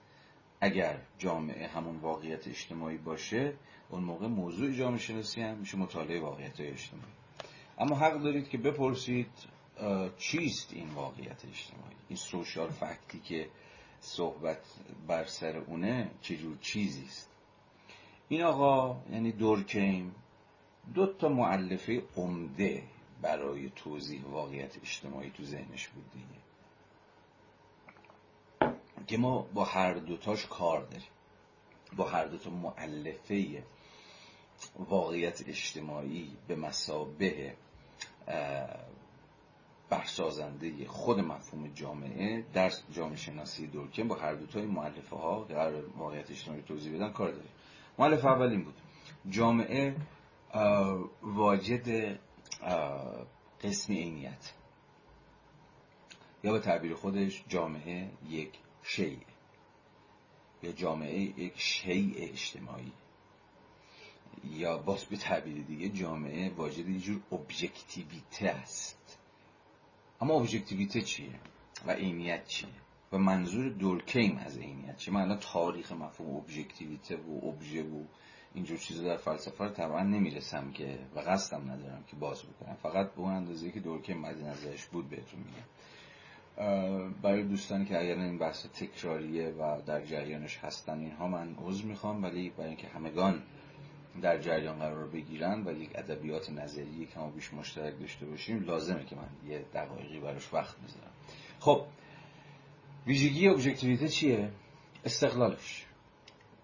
استقلالش از چی؟ از من و شما در مقام سوژه ها در مقام انسان ها در مقام افراد یا هر چیز دیگه شیبه. اینکه جامعه واجد ابژکتیویته است یعنی از افرادی که ظاهرا جامعه رو تشکیل دادند یعنی از من شما که جامعه به تعبیری مجموعه از افراد دیگه نه؟ ولی این افرادی که متشکل شده است جامعه از آنها خود جامعه نسبت به اینها بیرونیه. یا نسبت به اونها مستقله یا نسبت به اونها واجد قسمی ابژکتیویته است. به تعبیر دیگه کاری که دورکیم داره می‌کنه که جامعه رو بیرونی می‌کنه نسبت به من و شما نسبت به افراد. البته بعدها در ادامه میگه که کاملا جامعه بیرون بیرون هم نیست. در درون ما هم هست. چون مثلا از فرایند از خلال های اجتماعی شدن از خلال های تربیت جامعه پذیری یا هر چیزی شبیه این جامعه درون ما هم خودش رو میکاره. درون خود ما هم خودش رو برپا می‌کنه. اینکه حرف درست و دقیقیه. اما این تعبیر تعبیر این که جامعه بیرون از افراده به این معنی نیست که جامعه درون ما نیست. که دیدیم که خود دورکی ما اذعان می‌کنه که درون ما هم خودش رو در واقع درون خود ما هم نفوذ می‌کنه جامعه. وگرنه جامعه که کاملا نسبت به افرادش بیرونی باشه و درون افراد درونی نشده باشه اینترنالایز به قول خودش نشده باشه جامعه رو هوایی خواهد بود. نه؟ صرفا میشه مجموعی از همین پدیده های و اشیاء فیزیکی که بیرون از ما و ما صرفا مثلا با در برابرشون کار کرنش بکنیم. نه جامعه درون ما هم خودش رو وارد می‌کنه. اما معنایی که دورکیم از ابژکتیویته اجتماعی به مسابه معلفه سوشیال فکت ها واقعیت های اجتماعی مد نظر داشت این بود که واقعیت های اجتماعی استقلال دارن از افراد. واژه مهم اینجا مفهوم استقلاله. یا در واقع تابع افراد نیستن. یعنی افراد میان و میرن ولی جامعه هست ولی واقعیت های اجتماعی هست. به این معنا واقعیت اجتماعی مستقل از افرادن. این افراد نیستند که واقعیت های اجتماعی رو می‌سازند یا تأسیس می‌کنن یا برپا می‌کنن یا وضع می‌کنن یا هر چیز شبیه. بلکه برعکسه. این واقعیت های اجتماعی هن که افراد رو متعین می‌کنن یا دست کم مشروط می‌کنن. این می‌تونه کم و بیش شبیه حرف مارکس هم باشه که می‌گفت هستی اجتماعیه که افراد رو تعیین می‌کنه نه افراد هستی اجتماعی نه؟ شبیه یه ذره به صورتبندی مارکسی به این معناست که دورکم می‌گفت معلفه واقعیت اجتماعی اینه که ابژکتیویته داره عینیت داره. یعنی مستقل از سوژه ها وجود داره. و به این معنا اصلا قابل تقلیل به افراد نیست. اما بلا فاصله معلفه دوم باید وارد بشه تا تعریفی که آقای دورکیم از واقعیت اجتماعی به دست میده یه مقدار کامل تر بشه. و اون معلفه دوم این بود. که واقعیت اجتماعی فقط مستقل از افراد نیستش بلکه نوعی نیرو به قول خودش فورس حتی میشه ترجمهش کرد زور حتی میشه ترجمهش کرد اجبار بر افراد تحمیل می‌کنه. پس واقعیت اجتماعی ابژکتیویته های زور توزانند به یک معنایی یا عینیت های نیرومندند. که از مجرای همین فرسی که بر من و شما وارد می‌کنند کنش های ما رو تصمیم های ما رو افکار و اندیشه ها و حتی تخیلات و عواطف ما رو جهت میدن دست کم جهت میدن. حالا می شود از افعال متفاوتی استفاده کرد. جهت میدن مشروط می‌کنن تعیین می‌کنن. بر حسب اینکه چه فعلی رو اینجا به کار ببریم میزان دترمینیزم اجتماعی یه ذره شل و سفت میشه دیگه. اگه بگیم واقعیت اجتماعی کاملا ما رو تعیین می‌کنن این دیگه انتهای دترمینیزم اجتماعی دیگه نه؟ یعنی ما کاملا تحت تاثیر واقعیت اجتماعی هستیم که از بیرون دارن. با ما میگن چیکار بکن چیکار نکن به چی فکر کن به چی فکر نکن. حتی تخیلات و عواطف و احساسات ما رو هم دارن به این معنا دترمایند می‌کنن. اما این, این, این سطوح سطوح اثرگذاری واقعیت اجتماعی بر رفتار و کنش ها و تصمیم ها و تخیل ها و عواطف افراد اما خودش می‌تونه خیلی طیف بندی داشته باشه. بر حسب دوره های تاریخی بر حسب اینکه از چه جوامعی داریم حرف می‌زنیم بر حسب اینکه از اصلا چه نوعی از واقعیت اجتماعی داریم حرف می‌زنیم. یه جایی فقط جهت میدن یه جایی واقعا مشروط می‌کنن یه جایی واقعا تعیین می‌کنن. و البته داخل پرانتز همیشه یه چیزی هم به هر حال وجود داره دیگه به نام مقاومت افراد افراد مقاومت می‌کنن افراد سرپیچی می‌کنن. از خود واقع سرپیچی. خب اونقدرها دورکیم بهش علاقمند نبود که مثلا به مفهوم سرپیچی فکر کنه شورش فکر کنه. گرچه بعدها مثلا در اواخر عمرش سعی کرد یه جور مفهومی از انقلاب اجتماعی رو هم وارد نظریش بکنه. ولی فارغ از اون ظرایفی که تو خود قصه دورکیم هست اما به هر حال دورکیم اون چیزی که داره روش تاکید می‌کنه اینه که واقعیت اجتماعی به مسابه ابژکتیویته های مستقل از افراد رفتارها و کنشهای اونها رو تعیین می‌کنند یا مشروط می‌کنند یا جهت میدن. خیلی چنان که گفتم نظریه پرداز شورش و سرپیچی و مخالف خانی و اینجور چیزا نیست. در صورتی که ما می‌دونیم همیشه خدا اشکالی از مقاومت در برابر واقعیت اجتماعی هم وجود داره. مثلا خان ارزش های خانواده یا جامعه یا مدرسه یا دولت یا هر چیزی به شما میگه که چنین و چنان باید بکنید و خب شما نمی‌کنید و از سر میپیچید یا راه خودتون میرید یا هر چیزی شبیه این. اینا بخشی از واقعیت زندگی همه ماست. ولی جامعه شناسی اولیه دست کم در صورتبندی دورکیمیش خیلی مایل نبود به این قصه فکر کن حالا اینو بذاریم کنار. تا جایی که دورکیم مربوط میشه پس الان کم و بیش تکلیف واقعیت اجتماعی روشن. به این معنا آقای دورکیم میگه خب جامعه شناسی باید بریم واقعیت اجتماعی مطالعه کنه و خود واقعیت اجتماعی البته خیلی چندگانه خیلی متنوع. دولت می‌تونه واقعیت اجتماعی باشه. خانواده می‌تونه واقعیت اجتماعی باشه. یک بقول خود دورکه میگه میگه خیلی از جریان های اجتماعی می‌تونن نقش واقعیت اجتماعی رو بازی کنن. مثلا مثل چی؟ مثلا مثل خودش مثال حرکت های توده رو می‌زنه. یا مثلا مثل مسابقه فوتبال. مثلا شما رفتید تو استودیوم هم دارن فوش خار و مادر مثلا میدن به تیم مقابل یا به داور یا به فلان یا به هر چیزی. یا گل می‌زنن شادی می‌کنن. فلان میگه حتی اونجا جایی که رفتار شما به یک فرد کاملا مست... تحت تاثیر یک جریان اجتماعی زنده است که قابل تقلیل به شما نیست قابل تقلیل به مجموعه افرادی که اون ساختن نیست ولی به اون معنا کاملا بیرون از شماست. ولی در درون شما هم نفوذ به درون شما هم نفوذ می‌کنه و کاملا تعیین می‌کنه رفتار شما رو. یا شما هم ناخواسته یا یا یا, یا کم و بیش بی اختیار داد می‌زنید جیغ می‌کشید فوش می‌دید شادی می‌کنید فلان. این این توی خیلی از رفتارهای جمعی توی جامعه شناسی بهش رفتار جمعی دیگه.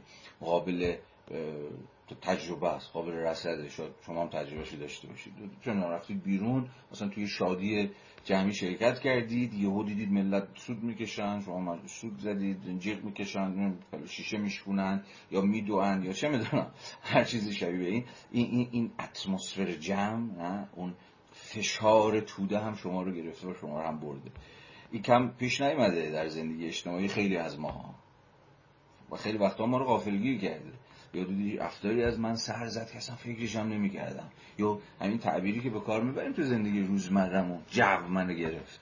اتفاقا دورکیم میگه این جو گرفتگی که خیلی وقتا ناشی از بودن در میان جمعه یک جمع انبوهیه که هیجان اجتماعی رو و قلیان اجتماعی رو بهش دامن می‌زنه. خیلی وقتا همون من در واقع معنی جو گرفتگیه.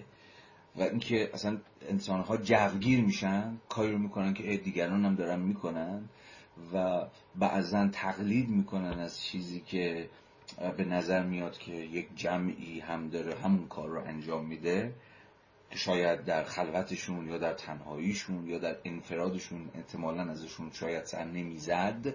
خودش گویایی اینه که یک نیروی وجود داره به نام واقعیت اجتماعی که همین استقلال داره از فرد و فشار وارد می‌کنه و نیرو وارد می‌کنه به فرد فرد می‌کشه تو خودش. وادارش می‌کنه که چنین کنه یا چنان بکنه. کل واقع کل فرایند اجتماعی شدن ما تربیت ما یا حتی آموزش ما یا جامعه پذیری ما در واقع به زبان دورکیمی اگر بخوایم بگونی بگوییم فرایند درونی سازی واقعیت های اجتماعی. واقعیت اجتماعی که به یه معنای بیرون از ما بودن اما خودشون رو درون ما کارسازی می‌کنند. پس واقعیت اجتماعی هم می‌تونن شکل های نهادینه داشته باشن مثل خانواده مثل مدرسه مثل دولت مثل بازار. و هم می‌تونن های غیر نهادینه داشته باشن از جنس جریان اجتماعی باشن مثل همین رفتارهای ای که حالا مختصرا بهش اشاره کردیم شما بیرون ببینید مراسم عزاداریه. ممکنه خیلی هم آدم معتقدی نباشید ولی شما شما می‌زنید زیر یا یا شما اشکتون در میاد. یا شما یا حوض می‌کنید مثلا با جمع دم بگیرید. این, این, این جریان اجتماعی که شکل نهادینه به اون معنا نداره اما دقیقا گویا این که چیزی به واقعیت اجتماعی دست کم که دوستمون دورکه می‌گوید در کار.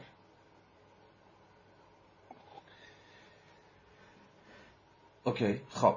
اینو داشته باشید اینو داشته باشید. این مفهوم خب خیلی از همون موقعش هم چیز شد خیلی هم نقد شد که آقا تو یه فهمی از جامعه داری به دست میدی که جامعه رو کاملا تبدیل می‌کنه به یه پدیده بیرونی و به پدیده مستقل.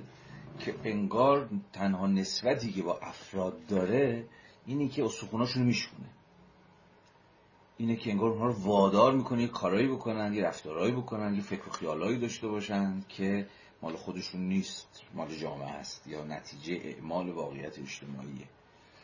خب به تعبیری این حرف دورکیم با اینکه ممکنه خیلی وقتا انتقادهای ما رو هم به خودش متوجه بکنه بگه آقا فقط که زندگی نیست.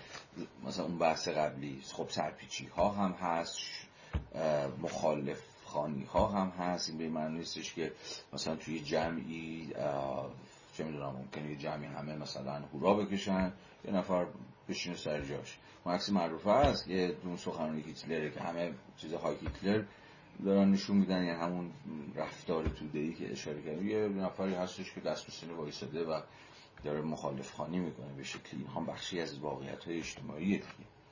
ولی فارغ از این موارد استثنایی که همیشه وجود داره و شاید خیلی وقتا جز این اندک آبشخورهای ما برای امید به این باشه که زندگی اجتماعی می‌تواند خیلی وقتها اونقدرها هم خفه کننده نباشه. چون شما می‌تونید سرپسیار خودتون نفس بکشید.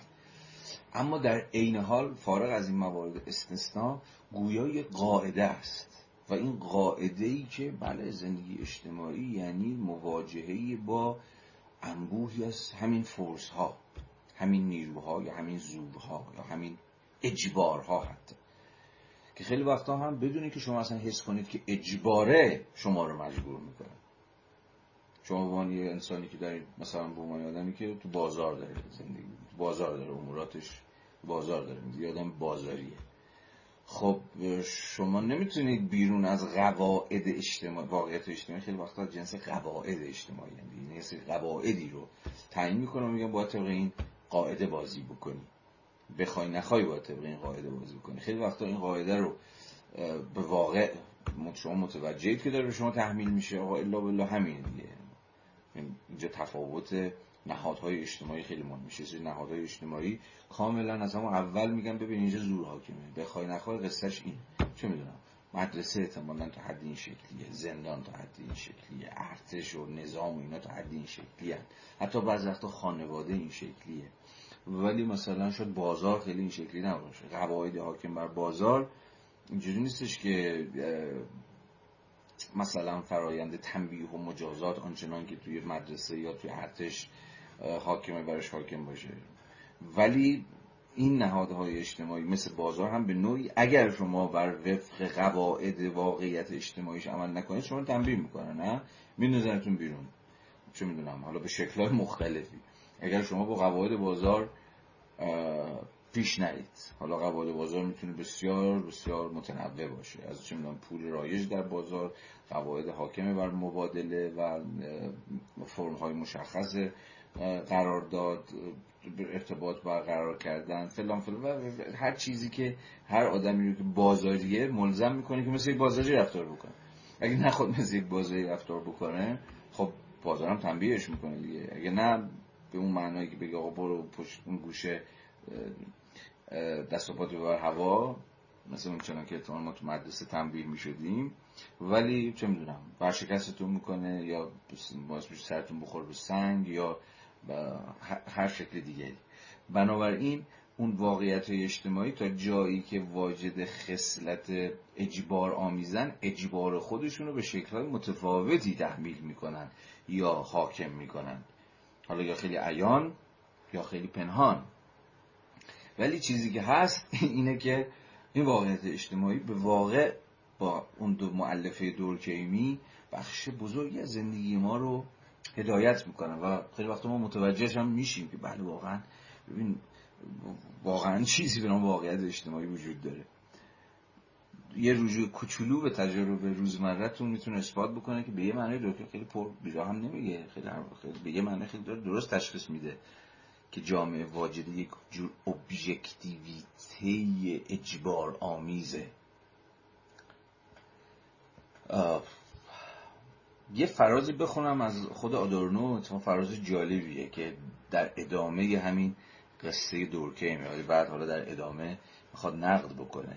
یا دست کم بگه که ببین این همه وجوه زندگی اجتماعی ما رو نمی‌تونه توضیح بده. اما مثالش یا دست کم صورتبندیش اینجا به نظر من جذابه و می‌تونه نشون بده که ما الان راجع به چی داریم حرف می‌زنیم. در صفحه 56 خط سوم از پایین آدورنو می‌گوید زمانی که به اشکالی از رفتار جمعی برمیخوریم. رفتار جمعی شبیه هم مثال هایی که من براتون زدم. جایی که ناگهان خودتون رو تحت تاثیر جمع یا توده احساس می‌کنید احساس می‌کنید مجبورید که بر وفق فشاری که بر جو اجتماعی حاکمه رفتار بکنید اون نشستید یا صورت ملی پخش بشه شما مجبورید بلند خیلی کم پیش میاد که شما بتونید در برابرش مقاومت بکنید نه؟ حالا و انبوهی از دیگر مثال ها که حالا کم بیش زد زمانی که اشکالی از رفتار جمعی برمیخورید که عنصری از دسترس ناپذیری در آنها وجود دارد. دسترس ناپذیری اینجا به این معنا که همین بیرون از شما دیگه. و از بیرون دارن فشار خودشون رو بر شما وارد می‌کنن. خیلی وقت شما احساس کنید خفه میشید. خیلی وقت هم نه ممکنه با جان و دل خودتون رو رها بکنید توشا خب دل بدید بهش. مثل همین میرید در مثلا مثلا در مراسم عزاداری عزاداری جمعی در مثلا ایام محرم و آشورا و خودتون کاملا در اون قلیان جمعی جمع رها می‌کنید. و سویه هایی و کارهایی خیلی وقتا ازتون ممکنه سر بزنه که توی لحظه های حتی برای خودتون هم عجیب باشه. یا توی وضعیت هایی که احساس کنید نه این اجباره اون قاعده اجتماعی خیلی رو مختونه. یا همین داره خفتون می‌کنه. مثلا زمان چه تو مدرسه اید و یا توی خدمت نظام وظیفه اید یا توی اداره اید یا توی بانک اید یا هر چیز دیگه. پس به این اشکال متفاوت باید همزمان شما آگاه باشید. برحال زمانی که اشکالی از رفتار جمعی برمیخورید که عنصری از دسترس ناپذیری در وجود دارد و مهمتر از همه بسیار قدرتمندتر از افرادی هستند که این رفتار را بروز می‌دهند این هم ویژگی دوم واقعیت اجتماعی دیگه که ما به این معنا قویتر از من و شما قویتر از من و شما. زورشون به ما می‌رسه. انگار که بالا سر ما. باید گفت که اسیر دست جامعه شده اید. اینم اصلا تجربه شازی نیست به قول عربان نادری نیست. بخش اعظم از زندگی ما اصلا همینه. جایی که شما فکر اسیر دست جامعه شدید باید یه کارایی بکنید که واقعیت اجتماعی دارن به شما دیکته می‌کنن یا تحمیل می‌کنن یا دست کم شما رو جهت میدن که بر وفقش عمل بکنید. با کمی اقراق می‌توان گفت همسو با مشاهده دورکیم که جامعه مستقیما جایی ملموس می شود چون فکر واقعا چیزی جامعه وجود داره که آزار میده. خیلی تعبیره. عجیب در این نفسگیریه. این آدورنوه که داره به شما که میگه و به نظرم درست هم داره میگه. که خیلی وقتا جایی که واقعا متقاعد میشیم چیزی به نام جامعه وجود داره که ابجکتیویته داره عینیت داره مستقل از ماست و بیرون از ماست و زور داره و فلانی. دقیقا اون جایی که آزارمون میده. جایی که سوس اوه اوه دهنمون داره سرویس میشه راه پس و پیشی نداریم. باید بکنیم دیگه تو پاچمونه. برای مثال ممکن است خود را در وضعیت اجتماعی خاصی بیابید. مثل کسی که دنبال شغل است و به در بسته می‌خورد. احساس می‌کند که همه درها به طور خودکار به روی بسته می‌شوند یا کسی که باید در وضعیت پول قرض کند در حالی که نمی‌تواند زمانت دهد که در مدت مشخص قادر به بازپس دادن آن است و ده یا بیست بار با نعی به شیوه معین و خودکار مواجه می شود کسی که تمام خواستم برن احتمالا دنبال وام بودن. خیلی از ما در دوره رفتیم وام بگیریم دیگه. میگه مثلا توی جایی که شما با یه نهادی به نام بانک مواجه میشید یا میرید اداره می‌خواد یه کاری انجام بدید یا میرید مدرسه مثلا سر پسرتون یا دخترتون که مثلا تنبیهش کردن یا توبیخش کردن صحبت کنید اونجا واقعا می‌فهمید یه چیزی به نام جامعه وجود داره. یا یه کاری می‌کنید یه حرفی می‌زنید یه توییتی می‌نویسید یه پستی می‌ذارید که واکنش دیگران رو برمیانگیزه اونجا واقعا متقاعد میشید که یه چیزی به نام جامعه وجود داره. چیزی نوشتم آقا همه افتادن رو سرم. یه کاری یا مثلا یه انگی که جامعه ممکنه بزنه. مثلا به عنوان خطاکار به عنوان فاحشه به عنوان دوز به عنوان آزارگر به عنوان متخلف به عنوان چه می‌دونم هر چیزی. اونجاها ناگهان انگار به قول جامعه ملموس میشه. جامعه خیلی انزمامی میشه خیلی واقعی میشه. به قول خودش جایی که آزار میده. یا به شکلهای متفاوتی هم آزار میده دیگه. به نظر من همه اینها نشانه های سرراست از پدیده جامعه هستن. یعنی همون جایی که به قول خودش شما با یه جور بکن نکن یا با نه یا با تو باید یا با تو نباید مواجه میشی اونجایی است که جامعه خودش رو کاملا مرئی می‌کنه. یعنی واجد مرئیت میشه. شما واقعا فکر می‌کنید که مجبور چشم ها دارن شما نگاه می‌کنن. یا به قول خودش بار که شما به در بسته ای می‌خورید و خیلی وقتا هم نمی‌دونید که چی چیه که مثلا همین میگه دنبال کارید و نمی‌تونید کار پیدا کنید. بارها می‌خورید به در بسته. ممکنه زمین و زمان رو نفرین بکنید یا فوش به بالا پایین بدید. ولی مسئله دقیقا اینه که اونجا وقتی یک مانع به وجود میاد وقتی درها باز نمیشه وقتی مجموعی از احکام و قواعد خودشون رو تو صورت شما توف می‌کنن یا خودشون رو به عرض به حضور شما که حالا تعبیر بیادبی می‌خواستم به کار ببرم خودشون در شما فرو می‌کنند اون موقع شما متقاعد میشید که بله چیزی به نام جامعه در کار. حالا می‌خواستم اینو بگم که این فهم از جامعه که صورت بندی دورکیمی داره و من تا عدی توضیحش دادم کم شبیه نیست به مفهوم طبیعت ثانوی در سنت هگلی. کم شبیه نیست به مفهوم شیوارگی تو خود مثلا جامعه شناسی آدم. با این مفاهیم جلسات قبل فکر می‌کنم که آشنا شدید. یعنی من سعی کردم که در جلسات قبل این مفاهیم رو هم تا حدی خدمت شما توضیح بدم. یه لازم من وقت بدید من چیزی بیارم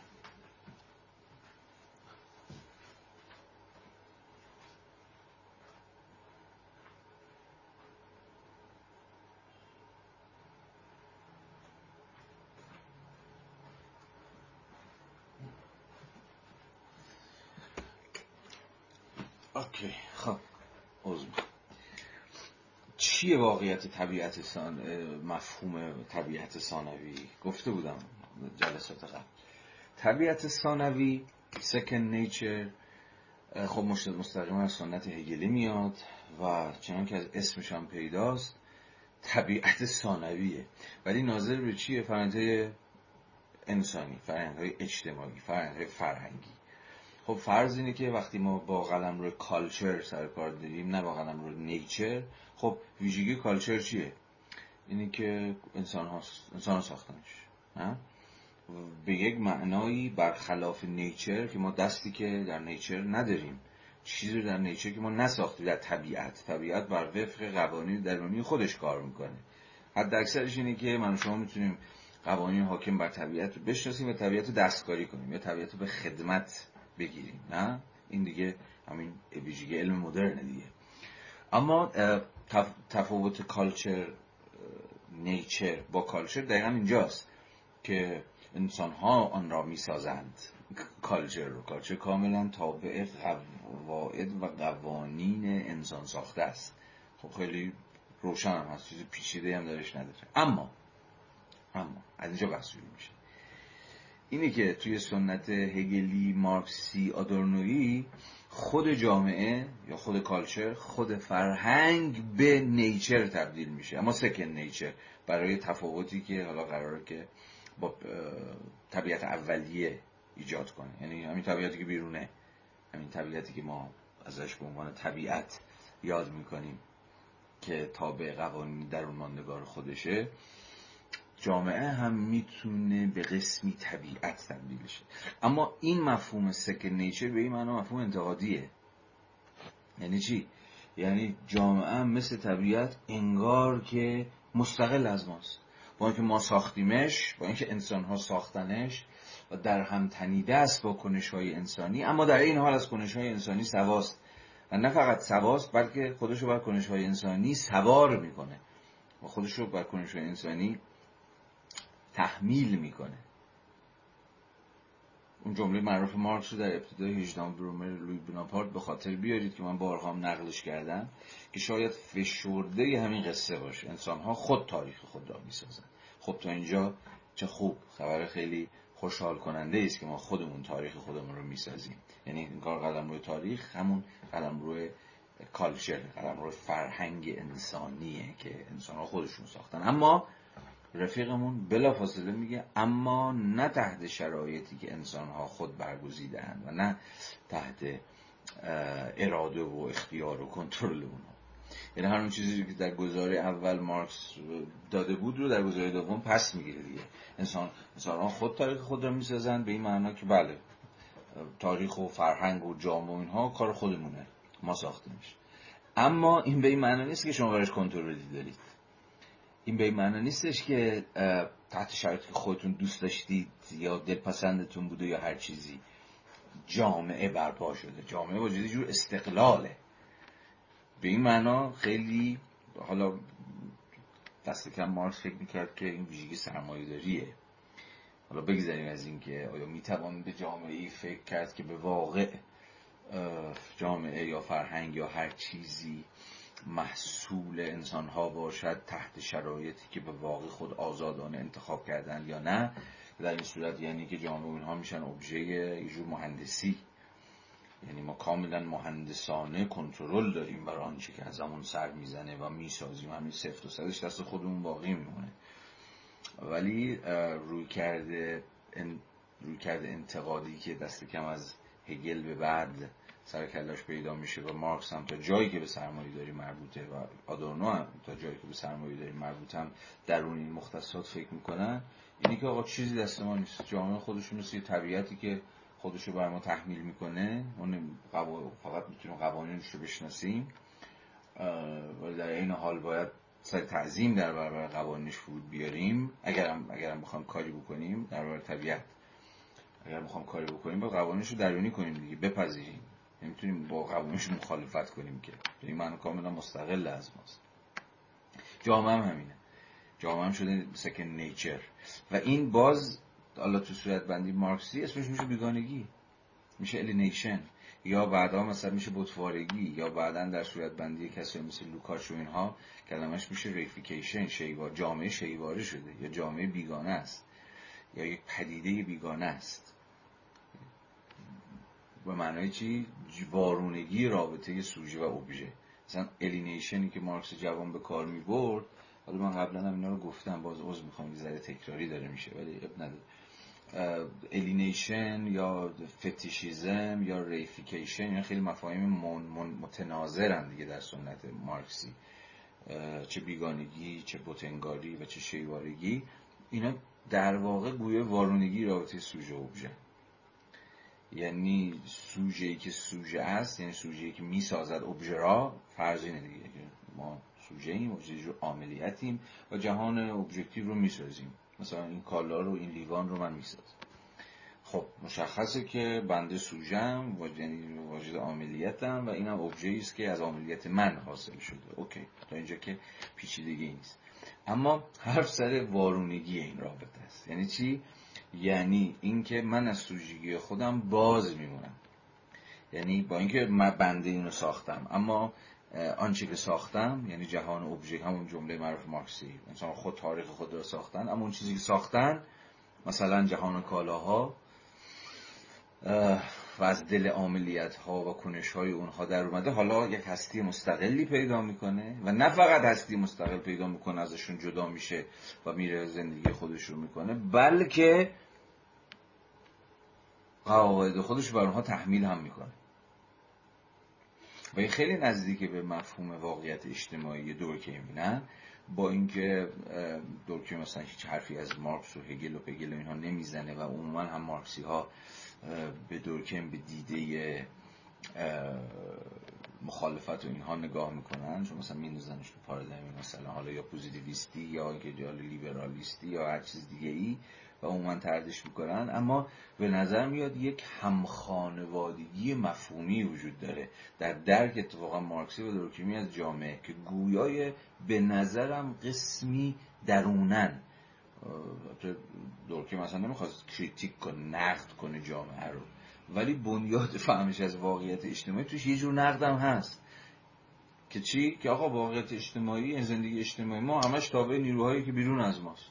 داره با ما داره آی خدا. داره خودش به ما دیکته می‌کنه یا داره خودش به ما تحمیل می‌کنه.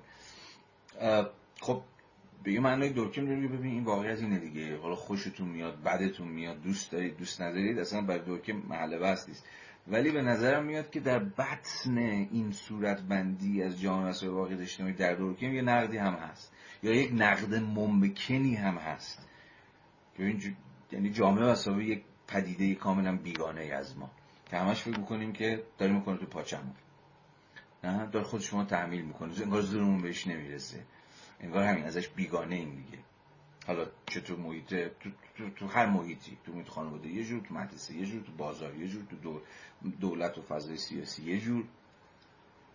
این همون چیزیه که توی سنت مارکسی و هگلی هم هست. اگه مارکس می‌گفت واقعی جام چیز ما با اشکالی از alienation سر و کار داریم اشکالی از همون وارونگی رابطه سوژه و ابژه که دست کم برای او جور بیگانگی هم در زندگی مذهبی بود هم در زندگی سیاسی بود و هم در زندگی اقتصادی بود. این یعنی تقریبا همه عرصه های اجتماعی زن آقای مارکس گرفتار بیگانگی و بعدها سنت پسا مارکسی هم همین حرف حالا با زبانهای دیگری گفت. مثلا لوکاچ از تعبیر شیوارگی استفاده کرد که باز هم منظور همین قصه بود که خدمت شما عرض کردن خب اونا خیلی کریتیکال تر به سراحت فهمشون از جامعه یک فهم کریتیکاله. به مسابقه چی؟ قاتل عملیت اصلا جامعه قا منظور سنت مارسی لوکاچی آدورنوی از جامعه به مسابقه یک پدیده شیواره یا از خود بیگانه یا هر چیز دیگری.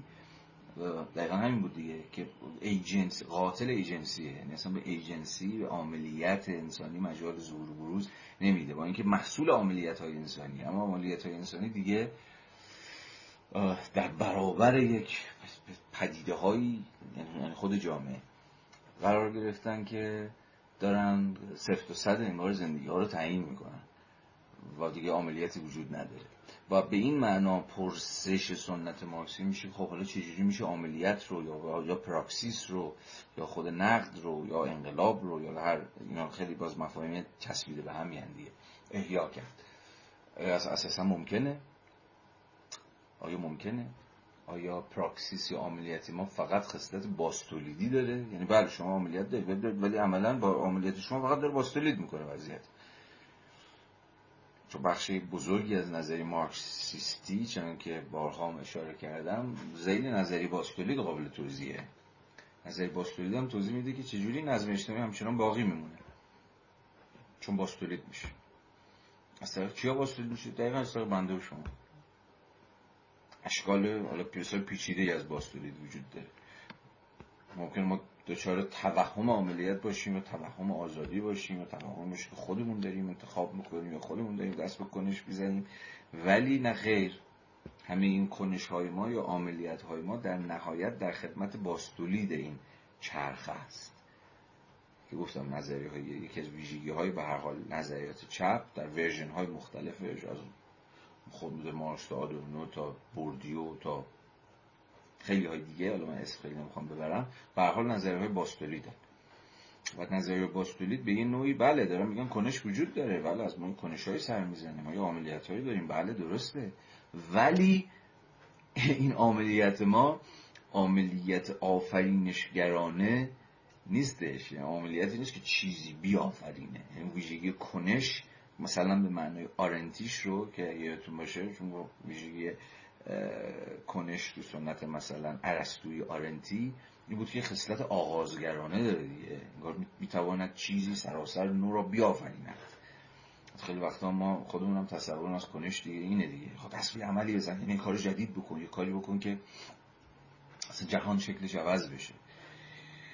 ولی سنت جامعه شناسی و خلاف سنت عرستوی آرنتی عموما فهمی که از کنش داره اینه که کنش ها خصلت های عموما ما نظریه های مقاومت هم داریم نظریه های حالا خیلی چیزهای دیگه هم داریم که دارن از کنش های غیر باستولیدگرانه حرف می‌زنن. اما به نظر میاد عمده توجه جامعه شناسی از خود مارکس به این و تا دورکمی که دیدیم و تا همین متأخرین جامعه شناسی خص... تأکیدشون خصلت باستولید کننده کنشه. چون با پرسش جدی مواجه بودن دیگه که آقا این نظم چجوری مونده هنوز؟ حالا نظم هر چی که اسمشو می‌ذارید سرمایه‌داری یا اسمشو می‌ذارید فلان یا به هر چی که می‌ذارید چطور میماند؟ یعنی هم پرسش از به یک تعبیری پرسش از ایستایی اجتماعی یا پرسش از نظم اجتماعی.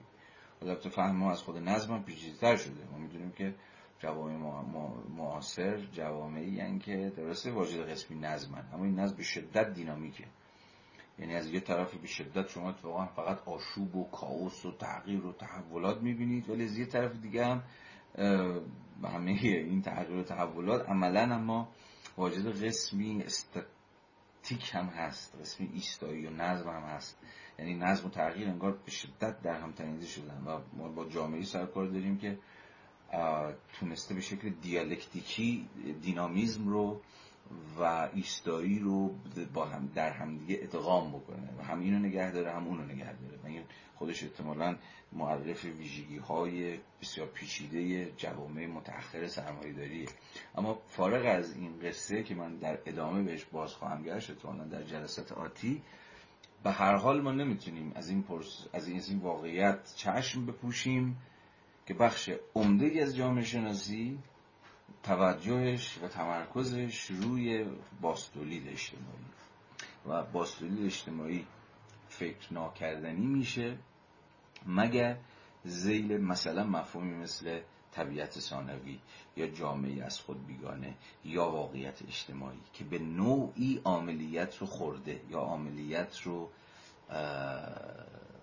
نمی‌خوام بگم غیر ممکن کرده یا عملیت رو به خدمت خودش در کنش از ما سر می‌زنه اما در خدمت باستولید طبیعت جامعه خودش شده طبیعت ثانوی. جامعه خودش واجد قسمی شیوارگیه که کنش هم که بنده و شما می‌کنیم و خیلی راحت می‌تونه ببلعه اصلا به خدمت خودش در بیاره. حتی مخالف خانی همون رو. حتی شورشی ترین کنش های ما هم در نهایت می‌تونن بخشی از به بخشی از واقعیت اجتماعی تبدیل بشن. حالا تو دلتون بخواد براش مثال هست خودتونم بهتر از من می‌دونید.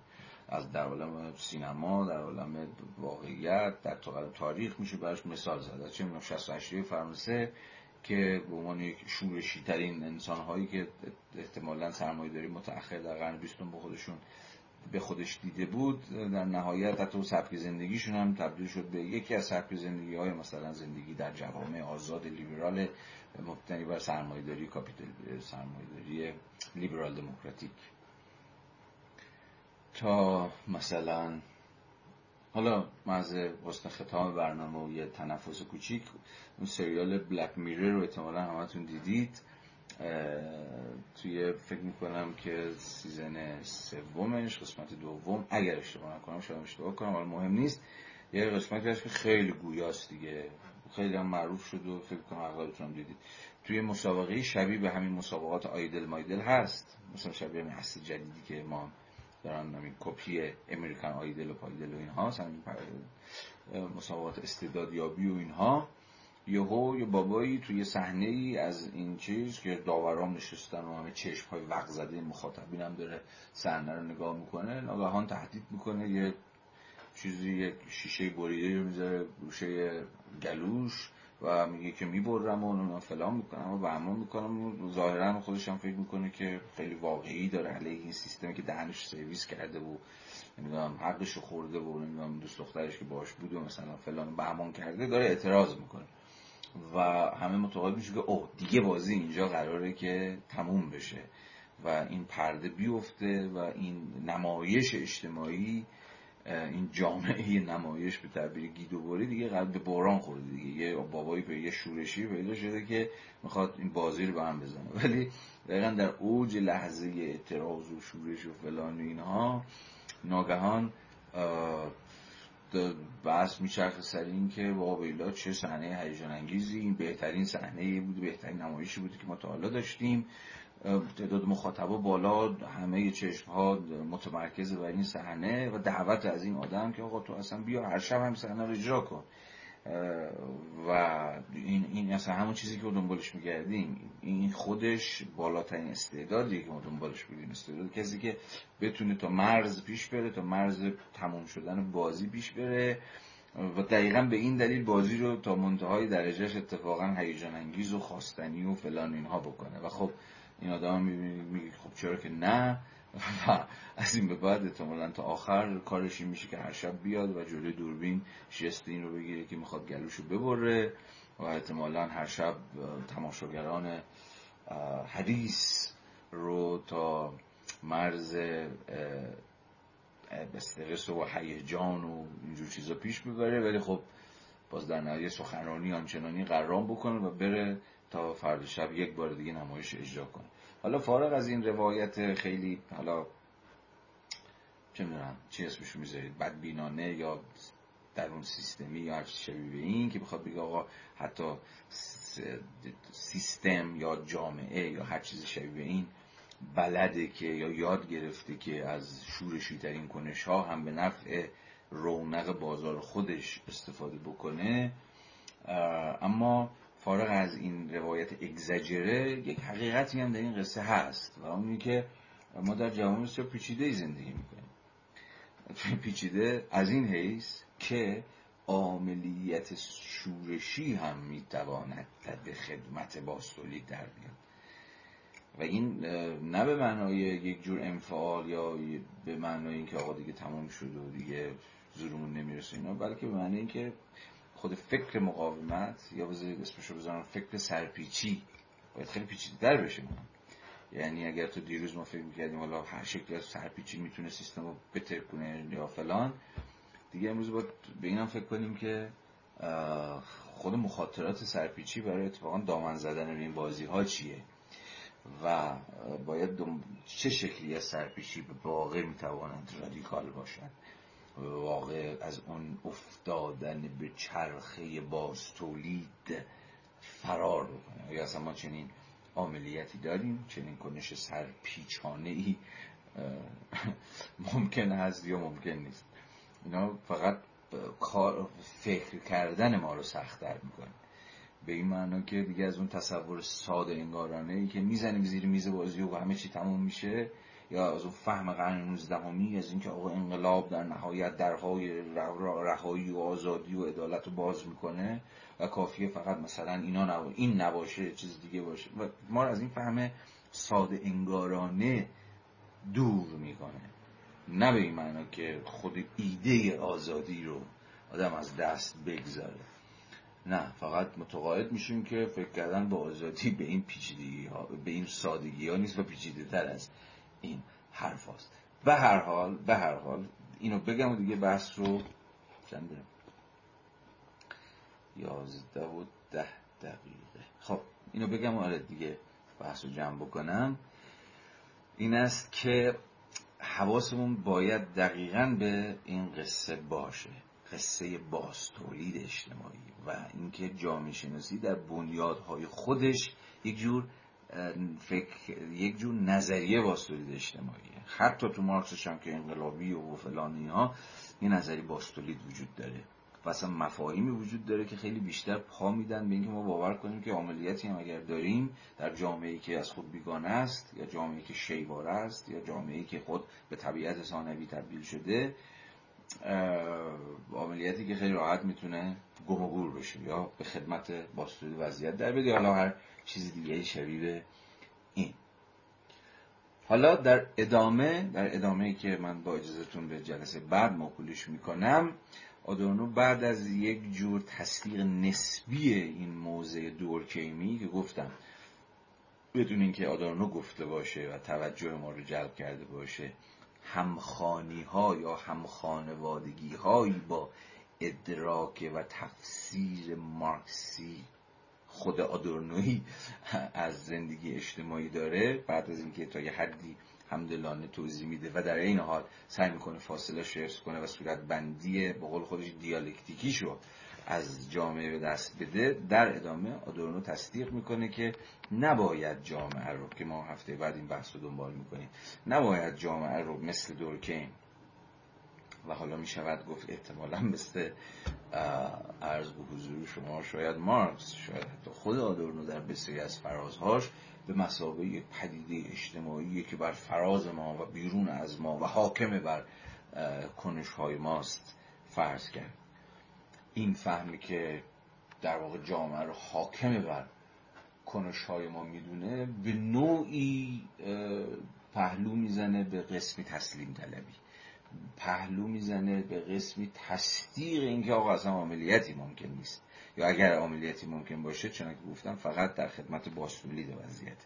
این فهم دورکیمی به زمادورنو که من اضافه کردم که شاید رگه های ازش حتی در خود مارکس هم وجود داشته باشه چنین فهمی از اینجا بعد در تحقیق آدورنوه راه رو برای این قصه میبنده که جدی بگیریم که به واقع چیزی به نام سوبژکتیویته هم وجود داره. یعنی چیزی به نام عاملیت مؤسسانه من و شما.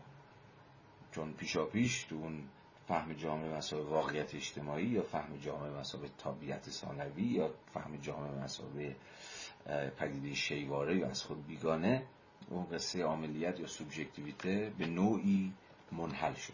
ما این بحث رو با صورتبندی ایجابی آدون که از دل نقد صورتبندی دورکیمی از جامعه مسائل واقعیت اجتماعی در میاد رو در جلسه بعد هفته آتی با تفصیل بیشتری خدمت شما بحث خواهم کرد. فعلا برای امشب همین اندازه کافی است.